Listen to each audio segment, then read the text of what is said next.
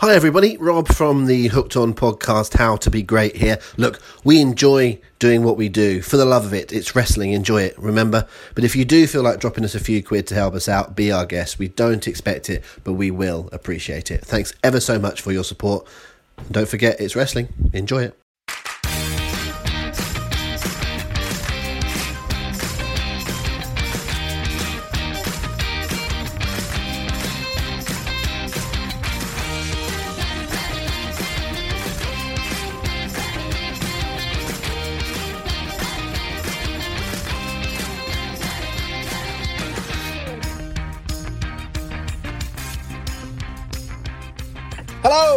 Good evening, everybody, and welcome to the How to Be Great podcast here live tonight on YouTube Live. Or if you are listening at another point or watching another point, you are very, very welcome as well. I'm Rob McNichol, and joining me uh, to my virtual left, there he is. Oh, there he is over there. Is Showbiz Paul Benson. How you doing, Paul? Hello, Rob. How you doing, mate? Hello, everyone listening and watching live or listening later or however you're uh, getting involved with this podcast. Hello. Um, I don't know. It's hard, isn't it? When you've when you've got listeners and viewers and live and non-live, you never know how to address people. It's it's it's an absolute nightmare of, of tenses. It's an absolute, an absolute minefield, you might say. But uh, yeah, you're, all, you're you're all very welcome. Great to uh, have you here, and uh, do say hello if you're joining us. Uh, whether it's uh, participating with the topic that we're talking about tonight, or just say hello and tell us that you're there. Uh, it's always nice to hear from you. Um, this won't be quite so interaction driven as the quiz is when we do the quiz on uh, Sunday night, because obviously that very, very much uh, needs to have everybody uh, coming in and out. But as far as tonight goes, yeah, well, it'd be lovely to see you uh, and say hello and uh, chime in as we go. But broadly speaking, we'll push on with our topic, which is a bit of a cracker tonight. It's one I've been looking forward to for a long time. We're talking yes. individual tag team wrestling, if that doesn't sound too much of a, a contradiction in terms. But we will get there shortly. Um, we have to address something from last week, of course. First of all, is that uh, where the hell where the heck were you last week, letting me down? I had to draft in a had to draft in a mystery partner. Well, what can I say, mate? You know, you need when you've got a talent like Chris Hatch, you need to let the guy off his leash now and again. Um, you know, the, the, world demanded Hatchamania, and I gave it to them. And I also might have been out with my wife having a meal. Either or. All, all, week. Yeah, well, Paul, Paul was unavailable. He was on assignment last week. So uh, Chris Hatch yes, stood in for me. But it was very, very appropriate actually that uh, that Chris made it because he was uh, he was our mystery partner in a week where we were talking mystery partners and mystery opponents. Chris and I came up with our top five, uh, and then when it was over to everybody else to decide who the winner was from that top five. Before we get into that, Paul, because you're going to give us yeah. the answers, the uh, uh, what uh, who won out in the end as being the best ever mystery partner slash opponent. But uh, you obviously watched back or listened back. I don't know how you did the uh, your um, catching up with the podcast last week. How did you feel about our top five? Would you have disagreed very much with what we came up with? Um, do you know what? I wouldn't have gone a million miles away. Actually, I think. Well, you asked me, didn't I, before I listened, what you thought my top five were, um, and I think I would have agreed with the vast majority. So I'm just pulling up your top five now because I can't recall. I can only recall four of the five actually. So I'm just reminding myself. Okay, yeah, there it was. Um, yeah, I think the only one I didn't really consider uh, the five was yeah, I should explain to everybody that um, Okay, yeah, cool. No, go on. You go. You go. No, sorry. No, I was just gonna. I was gonna fill while you were uh, looking it up, but uh, you, you came in anyway. That's a nice mug you're drinking out of, Paul Benson. What was that? It's my Undertaker mug. It is uh, my WWE WWE Euroshop Undertaker mug. Can you see that? I see. do. I, I, like it very much. I would like to. I would like to have one of those, and, and well, I believe that there'll be late later later on in the podcast. We may or may not have a bit of information, but stay tuned. Um, yes, back to this top five. Um, for those of you that are not watching, for those of you that are just listening, Paul is doing some lovely modelling with a big mug, uh, whereas I'm drinking cider out of a glass, which is uh, my normal way of being. Anyway, this top five. Um, let, let us yeah. know what uh, what the voting was like. Mate, it was um, it was unanimous. Um, really, well, there was two. There was there was literally only um, two of the five got any votes whatsoever. Um, we had about 30 Crikey. votes in total, which is um, which is a nice number. Um, and they all went to either Hulk Hogan at the Bash of the Beach, which was top.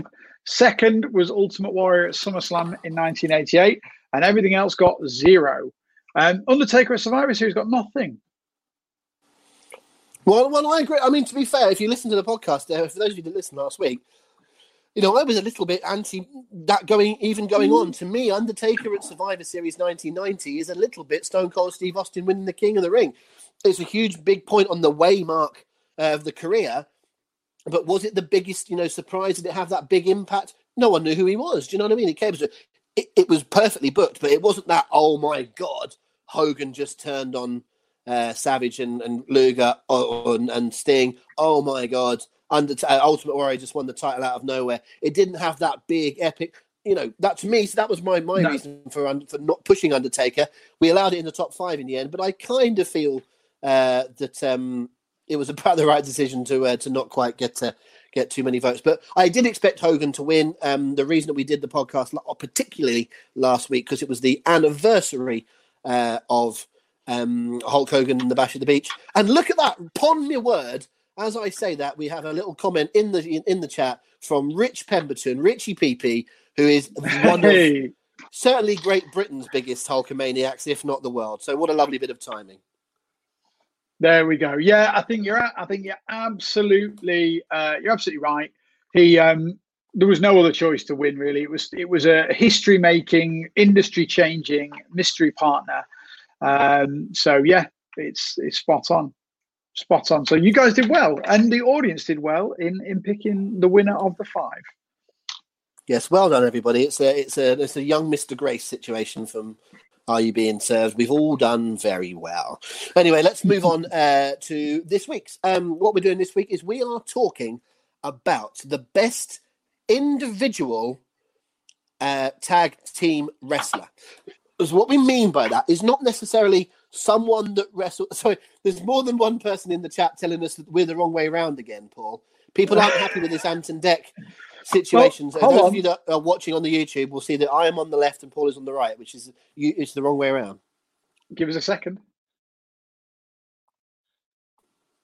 Oh, How's oh, that, everyone? There we go. There we go. Is everybody happy now? Hello, everyone. My name is Showbiz Paul Benson, and with me is that loser to my right and my left, Rob McNichol. Actually, we should say we do need to stipulate something for everybody that if you're wondering, not only were we the wrong way around on the on the video, um, just before we went on air, we actually had the, a, a wrestling match between the two of us, and it was a beard versus hair match, and it was a draw. Um, so I've lost the whiskers, and Paul's lost his barnet, and uh, and then we came on air to say hello to all of you. And uh, Yeah. I should also say, because I'm, surprised Paul hasn't picked up on it already, uh, I'll address it right now. The amount of times I give him stick for wearing uh, American football jerseys and um, what else have you had on before? Ice hockey jerseys. and Ice stuff like that. hockey. I have a T-shirt on it which says Bel- mine. Mine says Belgium Championship Football. so I'm Oh just uh, it's a it's a it's a soccer Oh shirt, but it does, lord! it's uh, professing love for Belgium. Um, anyway, I Nice. for a uh, a World Cup a couple of years ago, in which I had Belgium to win the World Cup about six years ago. Anyway, let us move on to tonight's uh, actual reason why we're here, which is the podcast. Best individual tag team wrestler. So what we mean by that is not Shawn Michaels because he ended up being one of the greatest wrestlers of all time and came from the Rockers, not Bret Hart because he was in the Hart Foundation and went on to become the best there is, etc.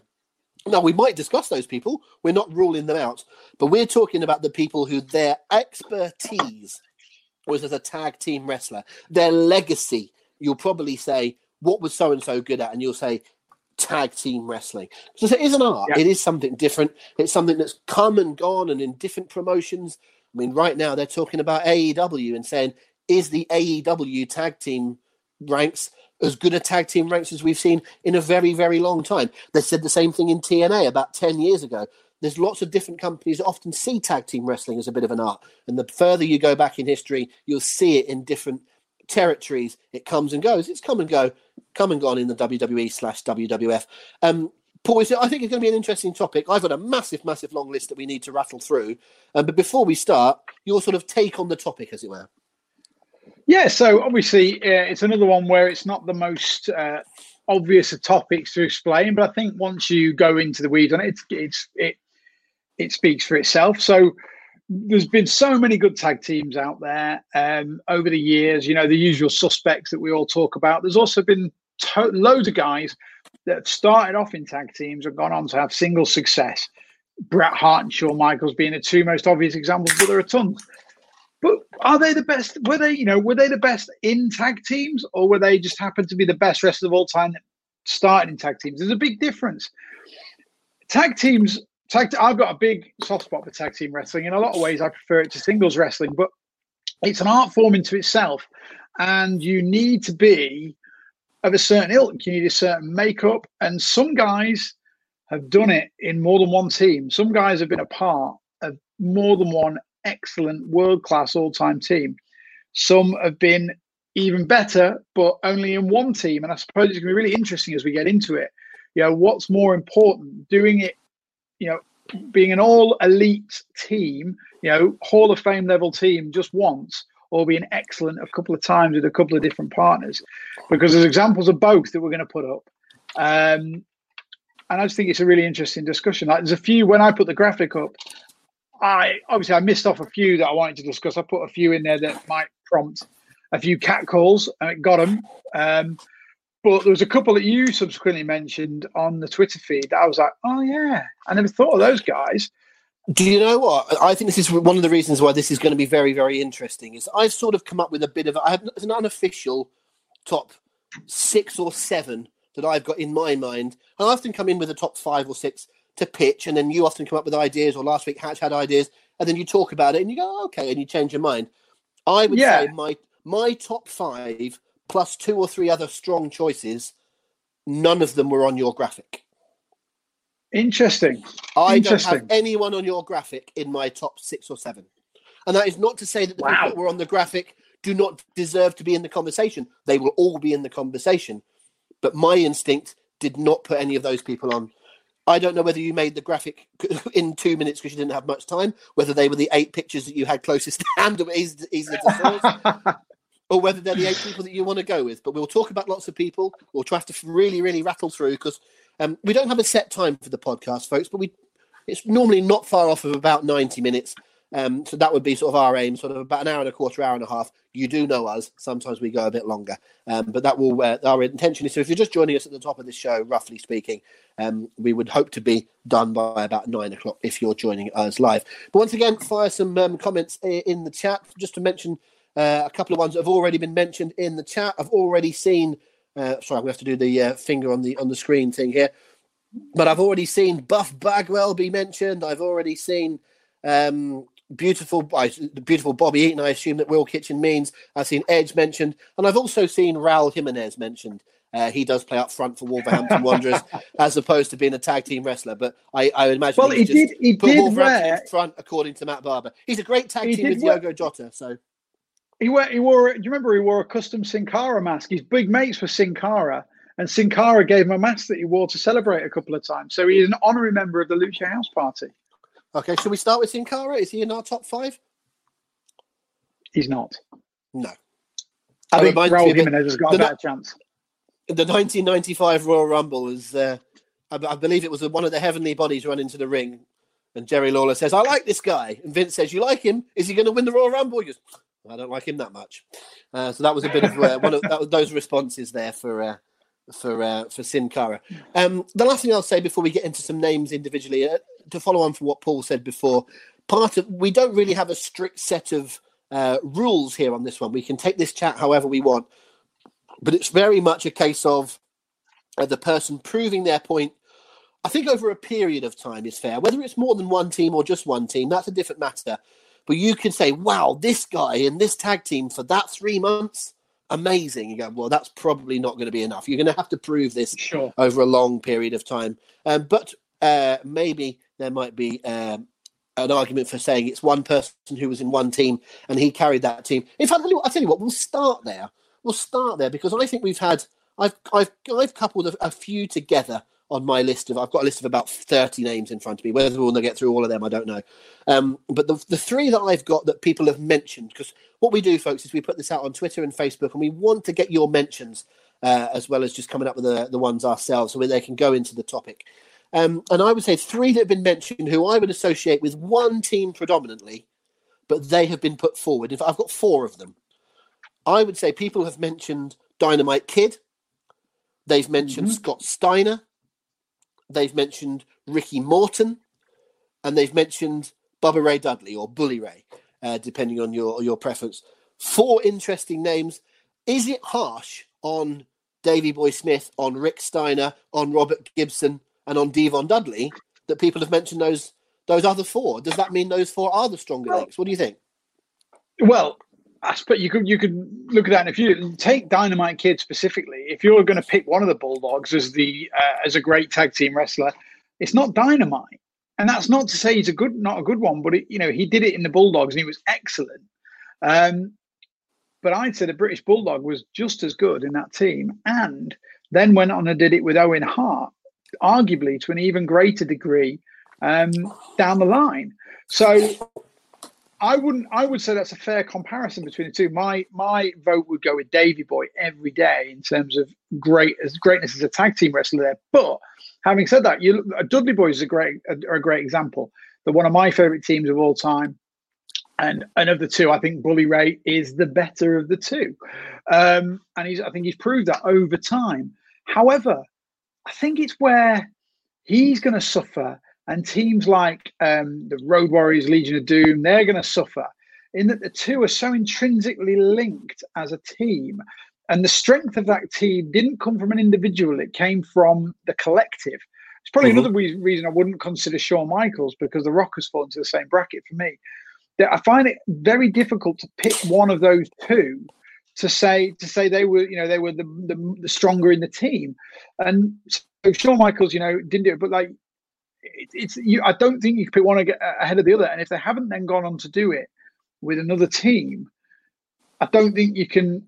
I don't think you can include one without the other, and therefore I don't think you can include either. Frankly, no, I think I think you might be right, and I think it might be one of the reasons we end up going towards people that have done it in multiple teams, um, because they've kind of proven that they can do Probably. it time and time and time again, being successful. And what I will also say is that um, perhaps a lot of the people that are going to come up here are the kind of people that you feel have got everything uh, that should make a top star, except maybe either the X factor or maybe the, the vocal skills or the character. Yeah. You feel uh, most of the people on my list are good wrestlers, solid, dependable, never let you down, can't see through them, but they're just lacking something. There's just a reason why they're not top tier world champ. Not many of mine have been world champ.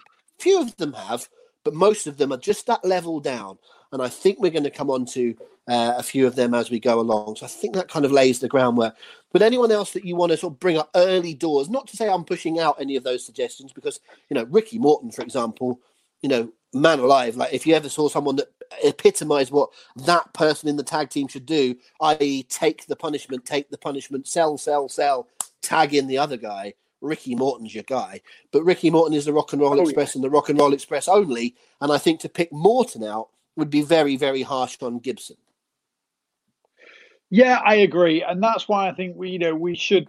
There's probably going to be a lot of teams, we, teams and wrestlers we jettison fairly early on. Like you know, Booker T is another great example of a great wrestler, but as a tag team, he was um, very much part of a unit. I'm repeating myself now, but I just think it's a reason why we probably will we'll probably jettison and burn through quite a few big names that you guys out there might think deserve a little bit more consideration because how good of how good they are as individuals. But yeah. it might because their because their big success has been as an individual rather than a tag team. Maybe they won't merit as much consideration. So you know, you know, Bret, Bret Hart, for instance, exceptional wrestler, Rob's favorite wrestler of all time. The Hart Foundation were a wonderful team, but you know, if you were to list the top 10 career moments of Bret the Hitman Hart, I would probably suggest that 10 of those, or at the very least nine, uh, probably 10 though, came as a singles wrestler. Yeah, um, I mean, I think and, the only one you could argue is the Hart Foundation winning the titles at it's an early, is it SummerSlam? Is SummerSlam 90. 90? That's exactly what it's 90. That's, that's exactly one. what I was thinking. Yeah. Um, but I, you know, without giving it too much thought, you could probably think of 10 more iconic, more exciting, more interesting moments as he was a single because he had such a great career.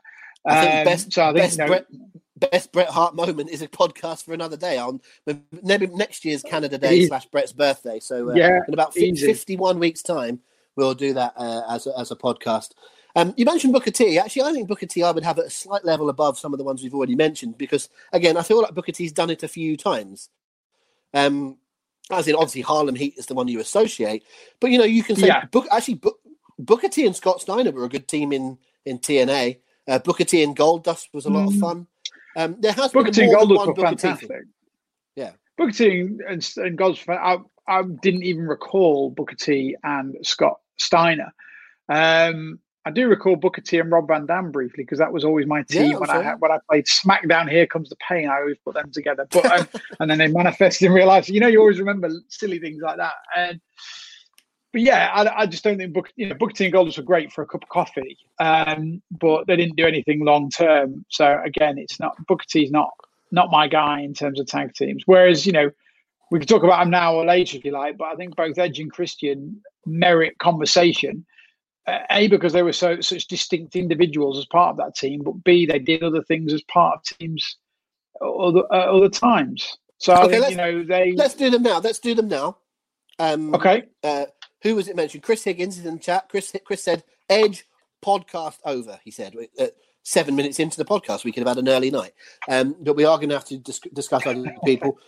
to me, if we go into this, and I love Christian, and I think you know Jay Reso is a great talent, a nice fella.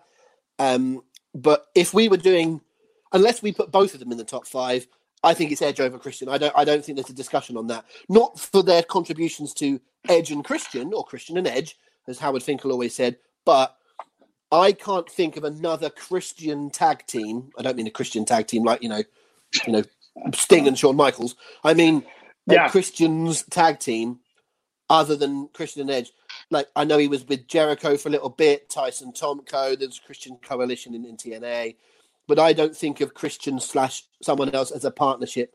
I only think of Edge and Christian. However, Edge, I mean, I've got written down here, Edge has won the tag team titles with Rey Mysterio, Chris Jericho, Christian, Hogan, Benoit, Orton. You know, a lot of different people that Edge has won the titles with. And this is not all about titles, folks. It's about how you, you know, you are as a partnership. But that's a lot of people that you can name, and you can go into depth with. You know, Edge and Benoit is not that the greatest team of all time, but they were pretty good when they were together. The story of him wanting to team with Hogan because he was a whole Hulkamaniac, it worked. You know, him and Jericho as, a, as a group together worked, and then when they split up for a match itself, Orton obviously the rated RKO, and now like what that spawned this year. You know, there's a lot of depth to Edge, and added to the fact that he's in one of the greatest tag teams ever, if we were doing top five tag teams ever, blanket, Edge and Christian would be in the conversation. So I think the fact that he's in one of the greatest tag teams ever, and you can point to all the other ones he's been in and what he offers to those teams, he might end up being the best wrestler, as in the one that's experienced the most, been the world champion and so forth, that ends up in this list, as far as I'm concerned. Well, look, I wouldn't, um, I wouldn't dismiss Christian so quickly. Um, okay. I think Christian did a lot, a lot of good stuff. Um, no, I'm going to jump to the, jump ahead and say ultimately I do agree with you that Edge should be the, the, one out of the two. But you know, not not to discount Christian's effort because he was in some good tag teams. He you know he had the t- you mentioned it the one with Chris Jericho, um, which was a, a, really good team. Did great work together. Um, a snivelly heel team, kind of you know arguably quite similar to Edge and Christian, but they were together for a good long time and had a great arc and then had a good, you know, a good breakup. I was about to say good feud to end it, but the feud wasn't brilliant, but the breakup was at WrestleMania 20. It didn't really didn't really go on beyond there very well. But um, the other one to mention is the the team he had with Lance Storm, which yeah, was again, yeah, you know, yeah. a, a, you know, a very good team. Again, I don't think it's quite enough to get in there, but I just didn't want to brush him under the carpet completely. Where whereas Edge, I think you're absolutely right, is is is head and shoulders above. And I'll tell you why I think that is, is because I think Edge as a character and Edge as a wrestler is very malleable. I think Edge because his character is um, what's the word I'm looking for? Um, it's not so defined that it has, you know, like the Undertaker is a defined character, right? There's not that far you can go with Undertaker without making big shifts in character. Same with Hulk Hogan, same with Bret Hart, to an extent. Whereas Edge was Edge's character after his initial sort of goth phase in his very early days and the whole vampire stuff, he was a guy, right? He was a guy that had different motivations at different points in his career, but he was a bloke uh, who could be who could be shifted and moved, and you know you could believe him changing personality and you know, and molding his personality to who he was with, and he did. You mentioned all those teams he was with. Christian obviously was by far far the most successful, one of the best of all time. But then, you know, I always remember his team with Rey Mysterio. It became sort of this earnest pair of good guys that were great wrestlers and who wanted to win the titles. They were very much the foils for the two heel teams or the heel and the tweener team in that feud mm. where you had Los Guerreros and Angle and uh, and Benoit. Um, but it, but it, it it really worked. And then again, you had the Hogan thing where he played um, second fiddle, I guess, to Hogan. He played the the uh, apprentice to Hogan's master. So that was another different way of doing things. And then when he was with Benoit, again, that was that was slightly different. He was the frustrated, jaded, um, angry partner that wasn't really into the team. He was just into success, um, and that was quite short lived. I, am I'm, I'm not sure. I'm, I do not think we're missing any significant teams that Edge has been in. I could be wrong, but um, but the point is. Edge can do so much, um, and he can be he can be so much. He can be a different foil to any different. Oh, sorry, I missed the Randy Orton team completely. There was the one in the back. I missed. I oh, missed. Oh, I, I, did, again, I did, I did you you caught it. Yeah, I know you did. Yeah. Um, but the point is, he he can be anything you want. You put him with anybody, uh, and he can. Oh, Chris Jericho, who's tag team champion with Chris Jericho as well. Uh, very, very, very briefly. Um, but you can make Edge, no, or Edge can make himself well. be whatever he wants. Do he? Sorry, apologies. Um, so I think I think Edge has to what be I would say, What I would say with Edge is, is, not not just from a tag team perspective, but if you also think of there's certain people. A good example is is something we'll look into when we get to the weekend and, and we have um, uh, Drew versus Ziggler. You know, when you see that, you know, Ziggler's career is often devi- defined by other people. You know, who's been around him and and you know what it's needed. Some people need that person with them. And Edge, as far as Edge is concerned, it might be Christian, it might be Randy Orton or Jericho as like a team or unit, but it also might be um, Lita or it might be Vickie Guerrero or Edge succeeds with people around him. Edge needs, and I'm not. This is not to denigrate. I think Adam Copeland is an absolute, you know, almost top tier performer of all time. He's a megastar yep. and he deserves to be. I love him to pieces he works well with other people around him. That doesn't work so well for for an Austin or a Hogan or a Bret or a you know a Cena. You know they don't need the other person with them, a manager, a sidekick, a valet, a wife. They don't absolutely Austin and De- Austin Austin and Debra. Like just what? It just didn't work, did it? And it's like some people just need to be their own person, and some people play their character off of others. And I think Edge is a, is a great example for that. And that's when we get into our chat of tag team wrestling Edge knows how to not only shine, but to allow the person that's with him, whether it's a tag partner or you know a second, um, to shine. So, um, as far as I'm concerned, Edge goes very strongly into the into the discussion for the top five. We often say Agreed. there's a bit of a, a, bit of a gatekeeper position. Do you pencil them in as a number five? He may end up being even higher than that, but I'm saying that you put some. So for everyone from now on, when we talk about them, do they get in above Edge? Are they Edge level? They've got to be this high Adam Copeland high, you know, to get into the top five reckoning. Uh, you kind of feel. Um, I kind of in, have instigated everyone really so far. Let's uh, fire me another name. Okay. Um, let's stay with Canada and let's go. Um, one interesting you said you wouldn't consider, but I think he's bang up there. Uh, Owen Hart. Okay. Um, I mean, listen, I love Owen Hart. Um, we talked in very glowing terms about him the other week in terms of uh, we named him as our top pick for the King of the Ring, best ever King of the Ring, and you agreed yeah. as, as, the public, you voted for him. Um, so you know, Paul and I clearly a bit are Owen Hart fans. Um, I just again, I think just I loved Owen and Bulldog. Great team, great fun, and Owen um, really played off of, of that well. We talked last week about the surprise opponents or surprise partners about Yokozuna. The Owen Yoko thing was fun. I just never felt that either of those two things lasted a, a, a stupid long time or was never really on top. And I'm certainly never, I'm not going to talk about, you know, high energy doesn't fit in there. Owen and Jarrett later on, but it kind of felt it was lost in the shuffle of things. I think Owen, to me, Owen Hart is definitely top 20, maybe top 10. But I wouldn't have him for top five. I think there's going to end up being, I certainly wouldn't talk him down. I think you can talk in great terms. And Owen was definitely someone that benefited, the same as Edge, benefited for other people around him. Owen Hart was a tremendous wrestler, was just and a, a wonderful in ring character, lacking a little bit on the mic, but just something, you know, having people around him. If he'd have been around 10 years earlier, he would have had a, you know, a manager, wouldn't he? He would have had a, you know, a, a Bobby yeah. Heenan or a Slick, or Slick or someone, Jimmy Hart or someone with him. So um, I think it's a good choice. He might have been, he might have been a manager 10 years earlier oh, and even ten years later had uh, you know, you know, obviously it's a, a, crying shame. Everything we all know what happened to Owen, and it's a terrible thing that you think about all the time. But if it hadn't have happened and Owen was still with us, I'd like to think Owen would still be involved in some capacity. Owen would be a brilliant color commentator. He'd be a brilliant manager. He'd be a brilliant host. He'd be a brilliant. He'd have a great podcast. You know, Owen was you know uh, was someone just so great about everything he did um, yeah, Owen would have been terrific, and uh, you know, it's a, obviously it's a huge loss to the world as, as, as well as to the wrestling industry. I just, I just think in, in our in our topic today, I feel like I can fire you five, six, seven, eight more names than Owen that get right to the top of this list. That's just my thought, but obviously okay. you brought him up, so re- rebut me. Well, I am going to try and make make the case for Owen Hart. You know, so you you mentioned the uh, his his early tag teams, and they weren't amazing, were they? There was High Energy, there was the New Foundation but they were okay. High energy did it did its did its thing. Um, New Foundation was just neither here nor there, but High Energy had a very defined character. He was he was a high energy jobber baby face tag team. They did fine, but that was all.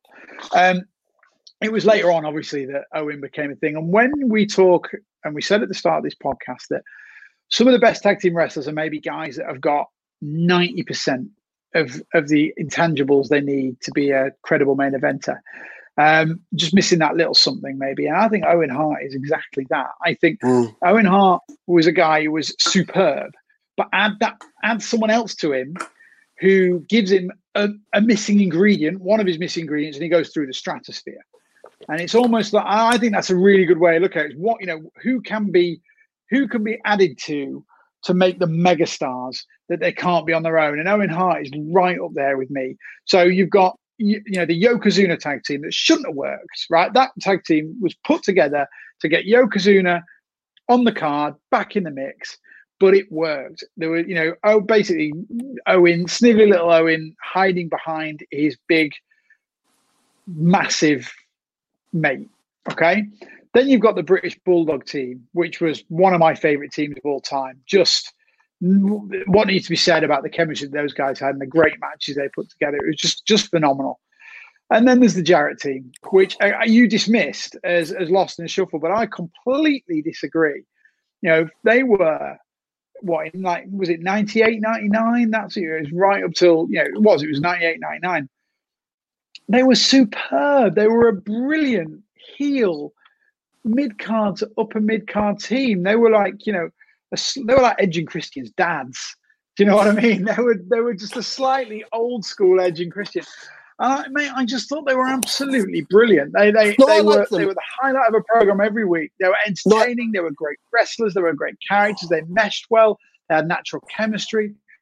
Um, I think Owen was just made for tag teams, or like you said earlier, made for having that foil to bounce off, like Jim Neidhart was for a little bit, '94 as well with him. But I think he's sensational, and he's been the part. He's been a part of two excellent tag teams, you know, and, and one really good one.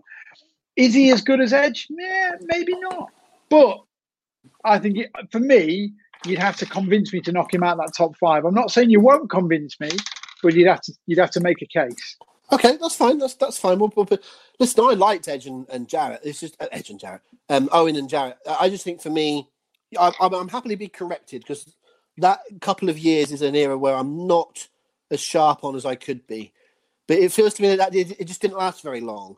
And it feels like there's other teams that you can talk about for years and years and years and years. either falling out and coming back together or whatever. To me, Owen and Mm. Jarrett is so short lived. Great stuff, lightning in a bottle, but short lived, and that to me is holds it back a wee bit. Yeah. But That's fair. think I- no, absolutely fair.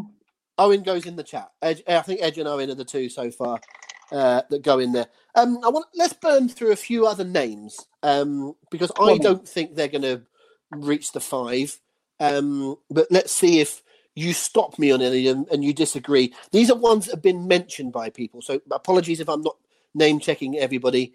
Um, but uh, ones that have already been mentioned that I've seen either in the chat or in the uh, on the Facebook post on Twitter.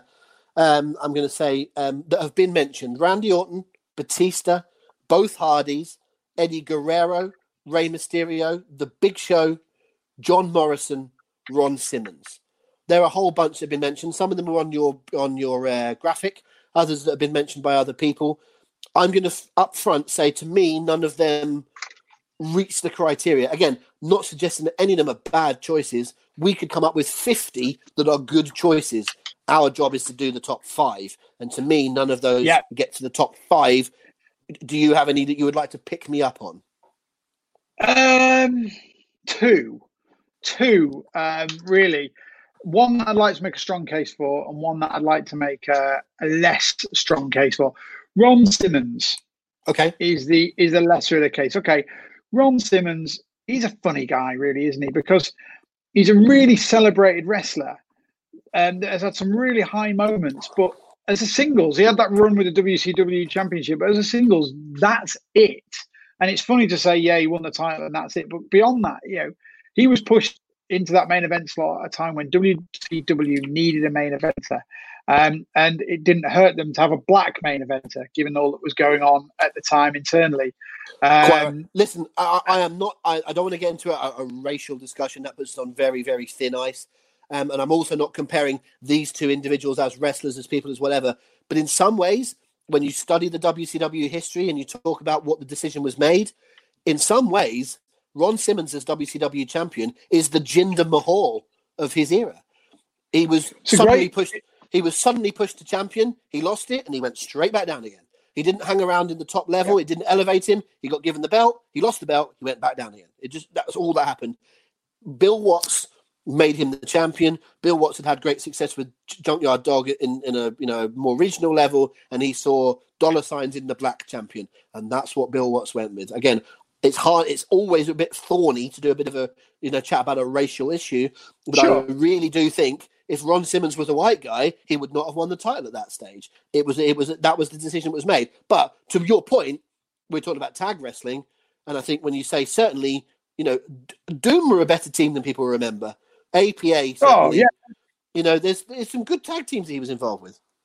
Well, that's my point. You know, he was involved with two excellent teams, but um, neither team you would call all time great. But obviously, we all know about how good APA were. The APA or the, the acolytes morphing into the APA were absolute staples of the Attitude Era. You know, if you, you know, they were the guys that the Edges and the Hardys, uh, the, sorry, the Edge and Christians and the Hardy Boys and whatever needed to to sort of bounce off. They were they were the Kane in the Money in the Bank match, weren't they? Because yeah. you you needed that you needed that team um, to be grounded ass kickers to effectively let the other guys show what they can do. And yeah, they got beyond that. They became the APA, and they had such a great um, aura about them and real good characters, and they they really stood the test of time. Um, and I think they were wonderful. As were Doom. Doom were really, really good in a different era. Doom were, you know, your old school demolition, Legion of Doom style, big ass kicking, masked at first and then subsequently unmasked, badasses. um, and and I am a mark for big ass kicking, badass tag teams. Um, and Doom were one of the best. So I, I, having said all that, I love Ron Simmons and I love his two teams. I'm gonna not. I don't think he can be in the top five because I think again the teams were too reliant on the chemistry of the two. I don't think you know. I don't think Ron Simmons could have um, replicated that without the chemistry with his partner. So I'm taking I'm taking him out of the equation. The other one I do I would make a stronger case for is Eddie Guerrero. Okay, Um, uh, again, for really for two teams, you know, Los Guerreros was so so good, and again, maybe forgotten, maybe a little bit underappreciated just because of how beloved Eddie is as a singles guy. But that run with Chavo, my God, that whole lie, cheat, and steal persona really came from that run with Chavo. And that's where the Eddie Guerrero character we know and love really became honed. It wasn't, it's not where it started, but it was where he really nailed it to where he got to that main event spot. And they were a wonderful, wonderful tag team as heels or baby faces. They were fantastic. He also had that team with Rey Mysterio that was equally as good. But the one that people um, can easily forget about is the um, is his tag team with Art Barr. Good point. You know, Mex- really good point. Mex- you know, how many guys have you heard over the years? Guys that know way, way, way, way more than us about what makes a good wrestler. I'm talking Chris Jericho. I'm talking Bruce Pritchard. I'm talking loads of guys who cite Art Barr and Eddie Guerrero as their favorite tag team of all time. Good point. They That's were exceptional. And and I think between between and and and again and I can't what um, forgive me I can't remember the bloody name of their team together. If anyone in Los the comments Gring, Los Gringos Locos. Los, Los, Los Gringos. Locos. Yeah, there we go. And I see now Will's already said it. And I think they were so good and so distinctive as personalities. And then Eddie went and transplanted that to another great team later on, and a couple of other alliances. Like I said, it was Rey Mysterio. Um, there was Chris Benoit at times as well. Um, and I think Eddie Guerrero was such a massive part of those excellent, excellent teams that he needs to be in the conversation. Okay, with your permission, I'm just going to type these down now so I don't forget towards the end. So I am typing down Owen, Eddie, Edge, I think, is so far. Fair point on Simmons. I agree on everything you said on Simmons. Certainly wasn't one we should have skirted over so quickly. Uh, but I think ultimately we're going to find uh, enough that are better. Um, let me see. Let me just, I'm just checking, checking. Is there any other ones that we can do in a in short form? I don't think so, really. So if we have missed over any, and there was there was one that was said in the chat while we were doing that. Who was it? What was it? What someone said. Let me just see. Uh, oh, Francis said um, D'Lo Brown was another one. A similar sort of thing. Absolutely worth a comment. Okay, good, but there's, there's going to be many, many that are better and, and, and stand out over over a long period of yeah. time. Right, I'm going to go to another one that's on your uh, on your graphic, as it were.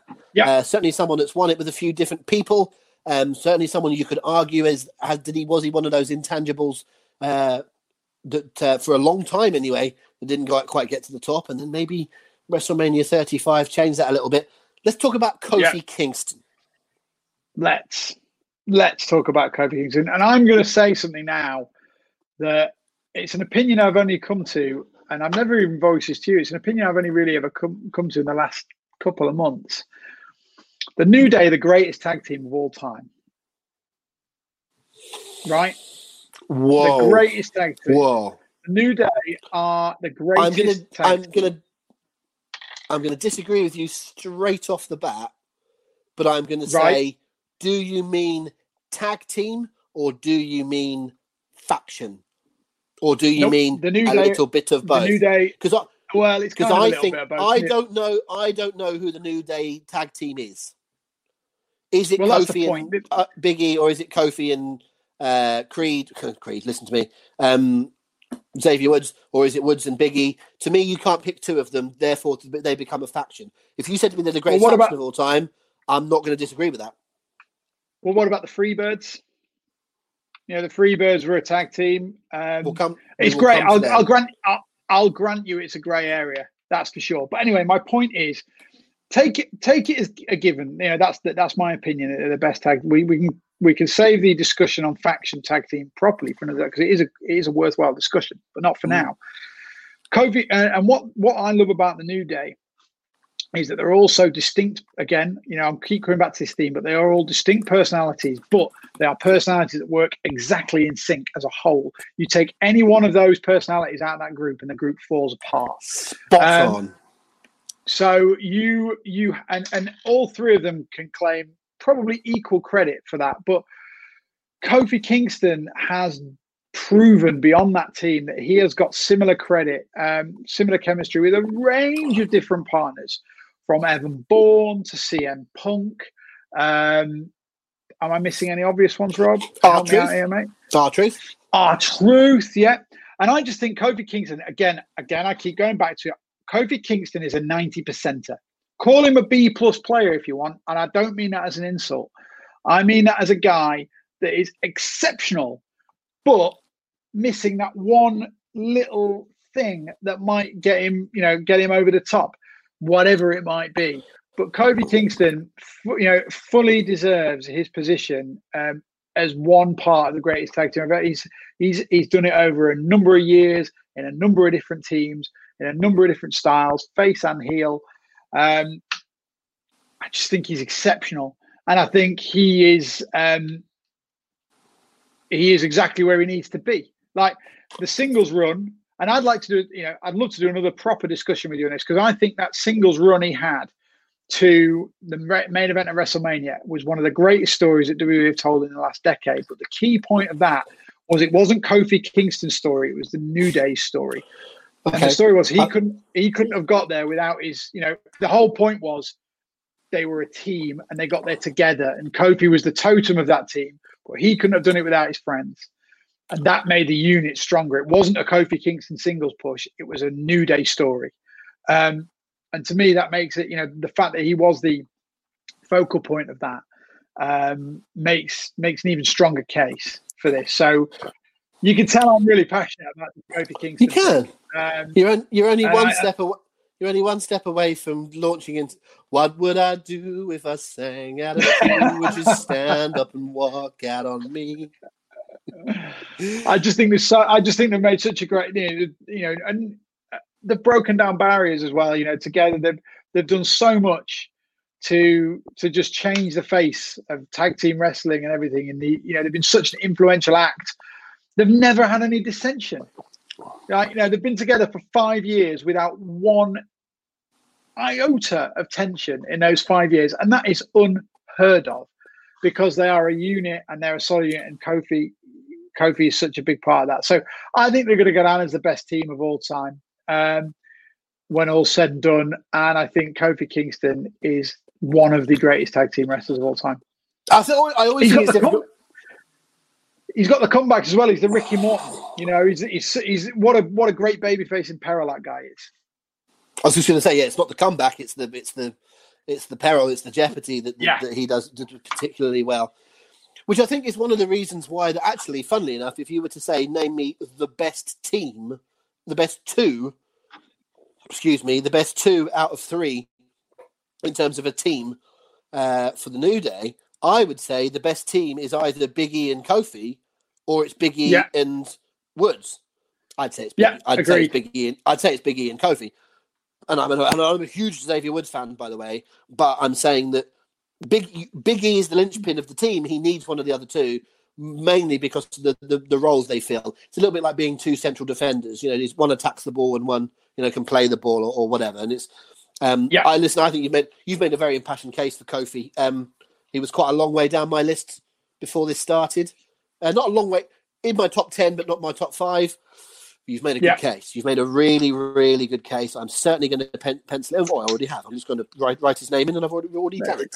Um, but just uh, just to, just to really quickly on your point, I think you're. I think I agree with you completely. I think the team, the the, the main, the, the best team, the best combination, uh, having all the guys in the roles that they're best at is exactly that. Kofi and uh, and Biggie, and then Xavier Woods as the manager, as it were, on the outside. I think that is using them all to the best strength. But you, you can pick okay, and choose. They're excellent, whichever combo. I tell you what, let's go to the Freebirds. Okay, let's use okay. that as the bridge to the Freebirds because if you're looking at that three, the three in tandem, they all work together. And I'm talking original Freebirds here. I'm not talking Jimmy Garvin era, although I love Jimmy Garvin.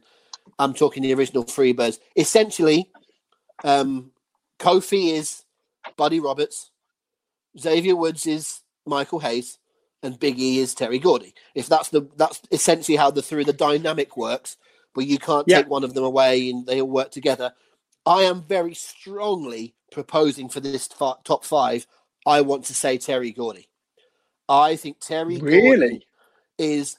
If you watch the matches, Buddy Roberts workhorse, Kofi Kingston workhorse of, of the um, the Freebirds, but Terry Gordy was the muscle. He was the one that backed up big mouth Michael Hayes, little toady Buddy Roberts with his headpiece on. Terry Gordy, legit mad tough guy. Held the held that team together. He was the absolute linchpin of the um, the uh, the Freebirds. Then there's the WCW team with Steve Williams. Quite short lived, yeah. But in an era where WCW, early WCW, maybe it was still even NWA then, but they were really going for a bit of legitimacy.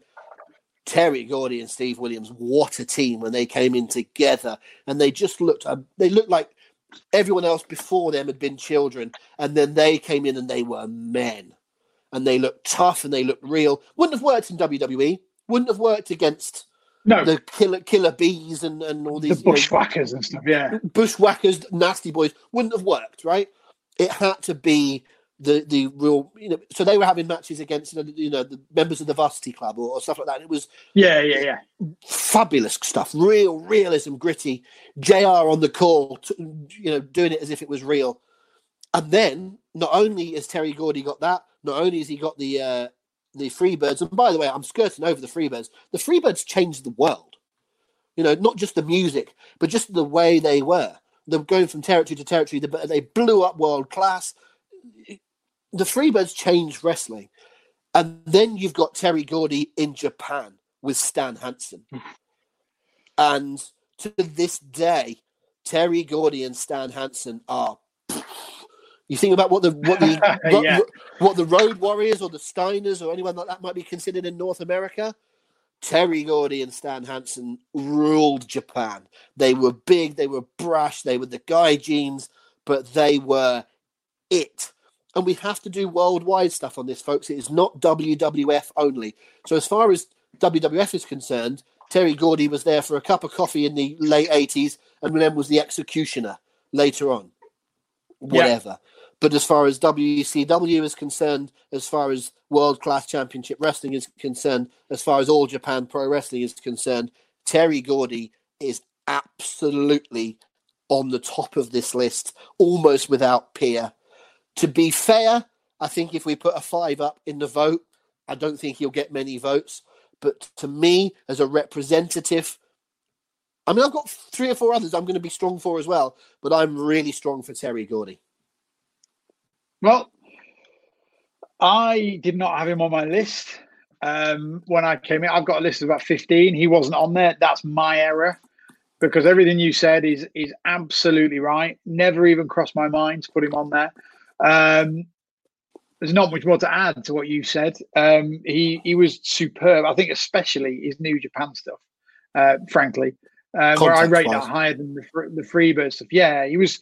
You know the the stardom level that those guys had in Japan through the work that they did in the ring was just unparalleled for foreigners.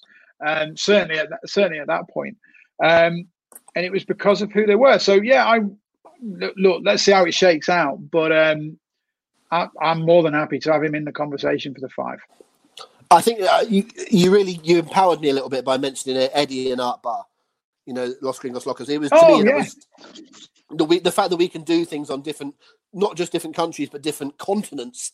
Um, I think is a is a strong shout for uh, for Gordy. Just to mention a couple of people. Brilliant. Thank you so much for everyone that's um, commenting. By the way, it's hard for for us in this context different to the quiz night that we have on a Sunday. Um, to get into some of the, the questions or the uh, the comments that are coming through, but the, the couple of things that I will uh, address, I think both of these comments might have come from Graham actually, Graham Daly, um, who has mentioned what about the New Age Outlaws, what about the Von Erichs? Um, I think we might come to at least one of the Outlaws in, in due course. Uh, I'll certainly yeah. bring him up. Um, but the Von Erichs, um, someone else mentioned the Outsiders earlier on. Forget who that was. Sorry, but sorry about that. But a few people have mentioned teams um, oh, it was Mick, was Mick Conley. I do beg pardon. Um, they've mentioned teams that uh, that have uh, been mentioned. We're very much going towards the individual. Some of you guys might not have been here right from the very, very start of the pod when we sort of outlined this. In terms of great teams, of course, the Von Erichs as, as a group, amazing. Um, of course, the Outsiders, revolutionary uh, in WCW. But can you push one above the other? Have they done it with lots of other teams? I can't tell you too many other Kevin Nash or Scott Hall teams. So no. I, I, think that's the reasons why uh, they, they, they might not get mentioned. Um, a few others that you're saying, what what about so and so? What about so and so? Trust me, folks, we will get to everybody. Um, but since uh, so, am I okay to put Gordy on, on the short list? You're happy with that? Yeah, the, yeah, yeah, the, the, absolutely. The, the slightly long, long short list. Um, I've got five so far. I think we could add another four or five to it. But um, Uh, I have one other that's um, from the past. It's from a bit of a bygone era that we probably wouldn't have seen the best of. I'm not really pushing him for the five, but I want to make sure he's mentioned because sometimes we can be a bit modern bias, partly because of our age, partly because of. I kind of feel, you know, when people do a bit of a in the Premier League era of football, Yes. forget that football Yeah, yeah, yeah. existed pre 1992. We do it a little bit with wrestling, and it, I always feel like it's the WrestleMania era, kind of like dominates the chat. Wrestle, wrestling kind of, Well, you know, was invented in 1985, and you talk about the wrestling era, uh, the WrestleMania era. One from before then, um, I've never really seen enough of him to judge. He won't end up on our list because I don't think any of us have, have, were able to do so. But Ray Stevens, anyone I ever talk uh, talk to about Ray Stevens says that he was an unbelievable wrestler in the 60s and 70s as a singles as much as anything. But I've got three people Ray Stevens and Pat Patterson, Ray Stevens and Nick Bockwinkel, Ray Stevens and Jimmy Snuka in the territory era. Absolute premier mega tag teams. I haven't seen enough of them, but everything I've read about, like I say, I don't think it'll end up in our list. But I really want to make a point of saying that, from what I know, Ray Stevens would ought probably ought to be in this list. You're you're probably right. You know, I yeah, I don't know enough about Ray Stevens to make the argument, and that's again like Terry, like me missing Terry Gordy. That's on me. Um, you know, I read Pat Patton's book a few years ago, and he can't say enough about Ray Stevens. Um, and if Pat Patterson thinks he's a he's a great tag team wrestler, then who are we to argue? Uh, but I think, but yeah, you're right. I think unfortunately we have to be honest about our knowledge and our lack of knowledge from those sort of regional um, pre Yeah, WrestleMania of. eras, and say say you know love love to discuss it further and you know, love to know more, but there's only so many hours in the day and how could you argue Ray Stevens over anyone on that list when we know so much about that list and, and Exactly. and little about Ray Stevens? You, we just couldn't have a credible. Like, we'd be putting him on their own reputation. It's a Um, little bit like saying so, that yeah. Stan, a little bit like saying that Stanley Matthews is a better footballer than Zinedine Zidane. Or we, Yeah, we don't, exactly. we don't know, do we? So, um, what I want to make sure we do is there are certain people that you can go back and access. You can see Terry Gordy. You can go on the network. You can go on YouTube. You can find Terry Gordy stuff. You can't really find Ray Stevens stuff. So, um, for Not as any- much. No. for any older viewers, older listeners, we do apologise. Um, that, that would be someone that I would imagine if we were having um, a discussion um, over all the eras that he'd probably be in there. Unfortunately, it is not our fault, Paul, that uh, you and I are in our, let's say, mid 30s and be charitable. Um, Let's. uh, but uh, there we are. Uh, I think you're due one. Give us a shout. Um, okay, I will, and I'm going to go to one that again that you mentioned on your list that I didn't um, initially think of, but is is such a great shout. Uh, Cesaro, Yes, absolutely. Cesaro, what a shout! I'll let you have the floor on this one, mate, because it was your suggestion. But Well, I think Cesaro might have he might have the record of be, having the the most successes. Like a lot of people that we'll mention have had lots of tag team reigns, but short term ones. Some might have two fabulous teams that deserve being the, t- the chat being about. But Cesaro might have the most, you know, a year, a year, a year, a year with a couple of people, but just so solidly knocking it out of the park. Eight out of ten as a tag team. I've got five teams written down for Cesaro, um, and certainly three of them I can, or two of them I consider very highly, and three of them pretty highly.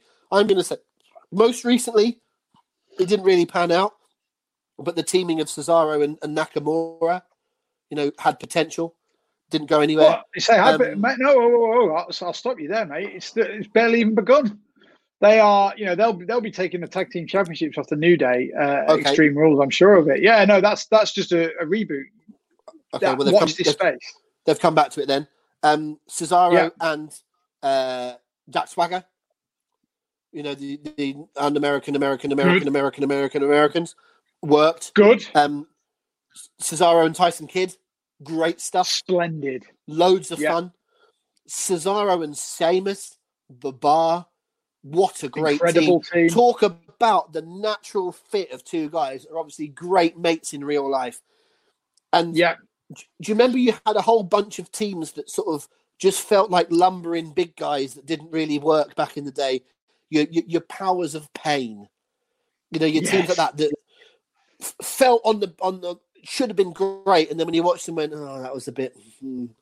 But Sheamus and Cesaro, workers, felt like a team. Beautiful, uh, organic way of getting into the team. And then my favourite of all of them, Claudio Castagnoli and Chris Hero, the kings of wrestling in Ring of Honor, the best team of in Ring of Honor. And I talked about eras of tag team wrestling, how AEW right now, TNA 10 years ago, eight or nine years ago, maybe a little bit more. The Ring of Honor tag team scene was incredible. Kings of Wrestling, Yeah. Briscoes, um, plenty of others, um, Daniels and Kazarian, lots of others. But the Kings of Wrestling, K O W, Kings. Just, and Mick Conley said it almost as I- I've said it, the number one Kings of Wrestling. I think Cesaro is the ultimate tag team wrestler for what we were talking about. There is a re- he's not quite got there, has he? Vince might think it's because he's from Switzerland. Others might say it's for other different reasons, but he is your man. There is no real reason why Antonio Cesaro, Cesaro, Claudio Castagnoli has not been the biggest star in wrestling for the last 10 years because he's as good in the ring as anybody. He's as likable as anybody. He's Yeah. believable as anybody. But there's something not quite there. But when he has to go with someone else, who doesn't love Cesaro? Wow, quite. I don't think there isn't. I don't think there is a missing ingredient with Cesaro personally. I think he's got absolutely everything. But we'll, you know, that's another topic for another time. Um, yeah, fully agree with everything he said.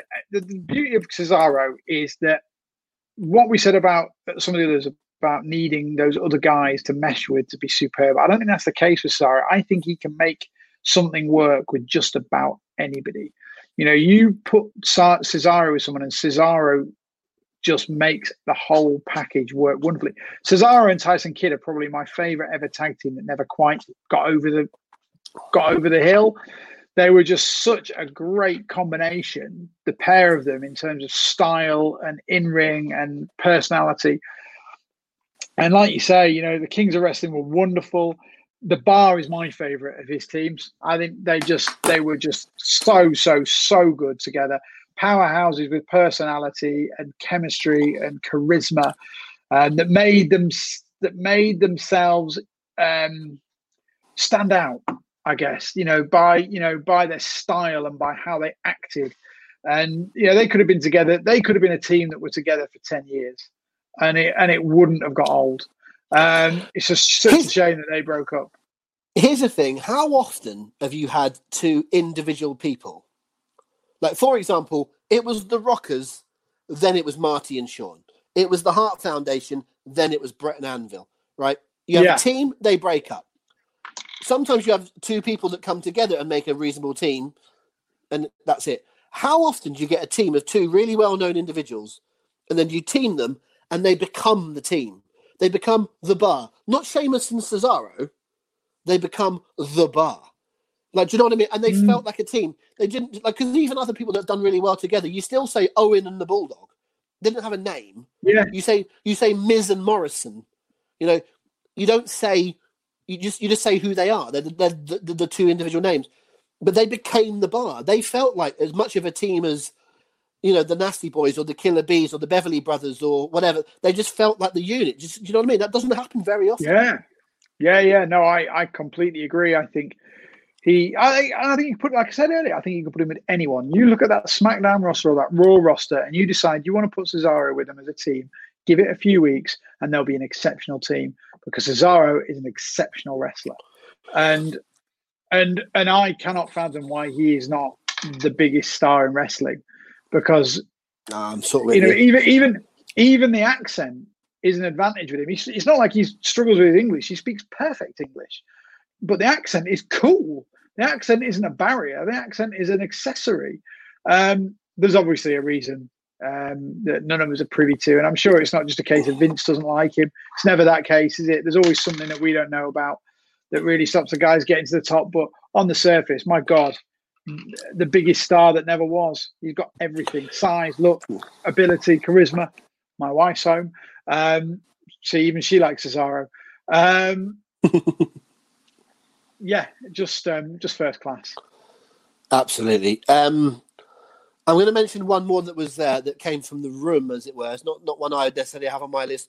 But because he was mentioned, because the person that mentioned it is a huge hooked on supporter, um, I want to back Matt Barber and offer up um, Marcus Bagwell and just say, like, in terms of he's not going to reach our top five, but I want to make sure he gets more than just a passing reference. It's because actually there are a hell of a lot of teams that Marcus Bagwell was part of, all mid card, and none of none of them that really do do the business. But is he slightly underrated, Marcus? Old buff? Um, no. um, he's a multi, he's a multi-time multi-time tag champion with the Patriot, with Two Cold Scorpio, uh, Scotty Riggs, Shane Douglas, Scott Norton, Lex Luger. Wasn't necessarily uh, t- champs with all those, but had teams with all those. He he falls into that bracket of the, the WCW era of he looks like he should be the guy. He looks like he should be bigger, but we can't quite get him there. So we bring him back down and we team him with someone, and it, and it, it kind of works. I think feel like he's almost like a he's the blueprint, but he's a bungalow and not a, a penthouse. Do you know what I mean? It, it, it, kind of there's an absolutely he is the discussion that we're having, except we can find lots of uh, people that have done it better. Do you see what I'm saying? Um, yeah, I see what you're saying, but like I don't think that Marcus Bagwell or Buff Bagwell ever brought anything to really any teams, with the exception of him and Scott Steiner, maybe that somebody else couldn't have brought. Certainly, those early teams with um, Scotty Riggs and uh, Two Cold Scorpio. Yeah, whatever. You know, just stick any other pretty boy in there with big muscles. I don't think it really made a difference. It's a slight improvement when he became Buff Bagwell, but I think it just you know it's it's the argument of quantity over quality, isn't it? And he had lots of teams that were okay, but he never had a single team that was exceptional. How many of his teams are better than any? You you tell me one of Buff Bagwell's teams that's better than Cesaro's worst team. No, no, no, no. None.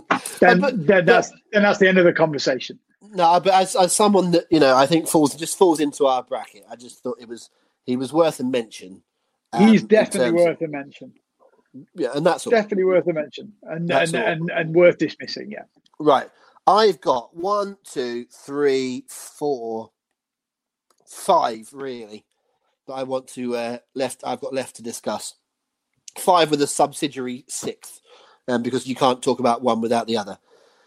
Uh, I let, us throw up for the next one. Certainly in terms of talking about sort of like your linchpin, and you put someone with them, multi-time tag champion, Kane.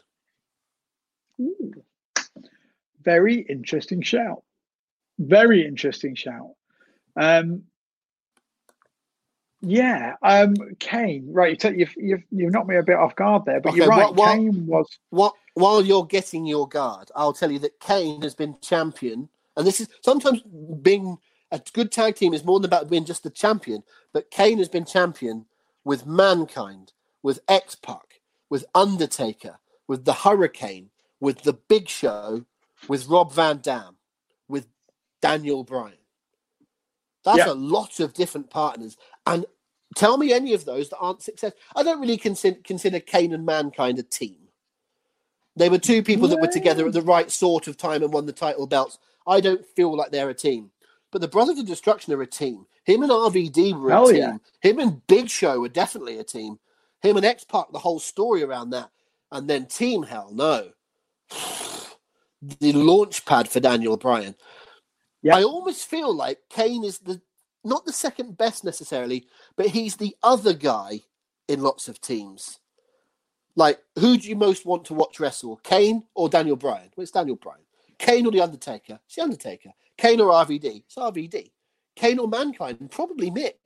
Like, Kane's the other guy in lots of teams, but man alive, he's a good other guy in lots of teams. Every good combo in entertainment needs a straight man. And and Kane might be the best straight man of all time. Because like you listed out all those, and did you mention the hurry? You mentioned you mentioned when you listed the champions, but even that team with the Hurricane was fantastic fun for for the period that it was.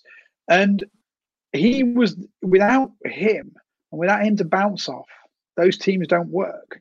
Because Kane was Kane always knew how to sort of just give enough just change his character that bit to allow the other one to allow the other personality to be to absorb. Now I'm sounding sound like sound really wanky now, to be perfectly honest. No, uh, I'm probably so. overthinking. I'm probably overthinking it, but um, I think Kane is is massively, massively in the uh, in with a shout at the top five because uh, uh, not just the number, but the the range of different types of teams you have. What the hell have the Brothers of Destruction got in common with Team Hell No?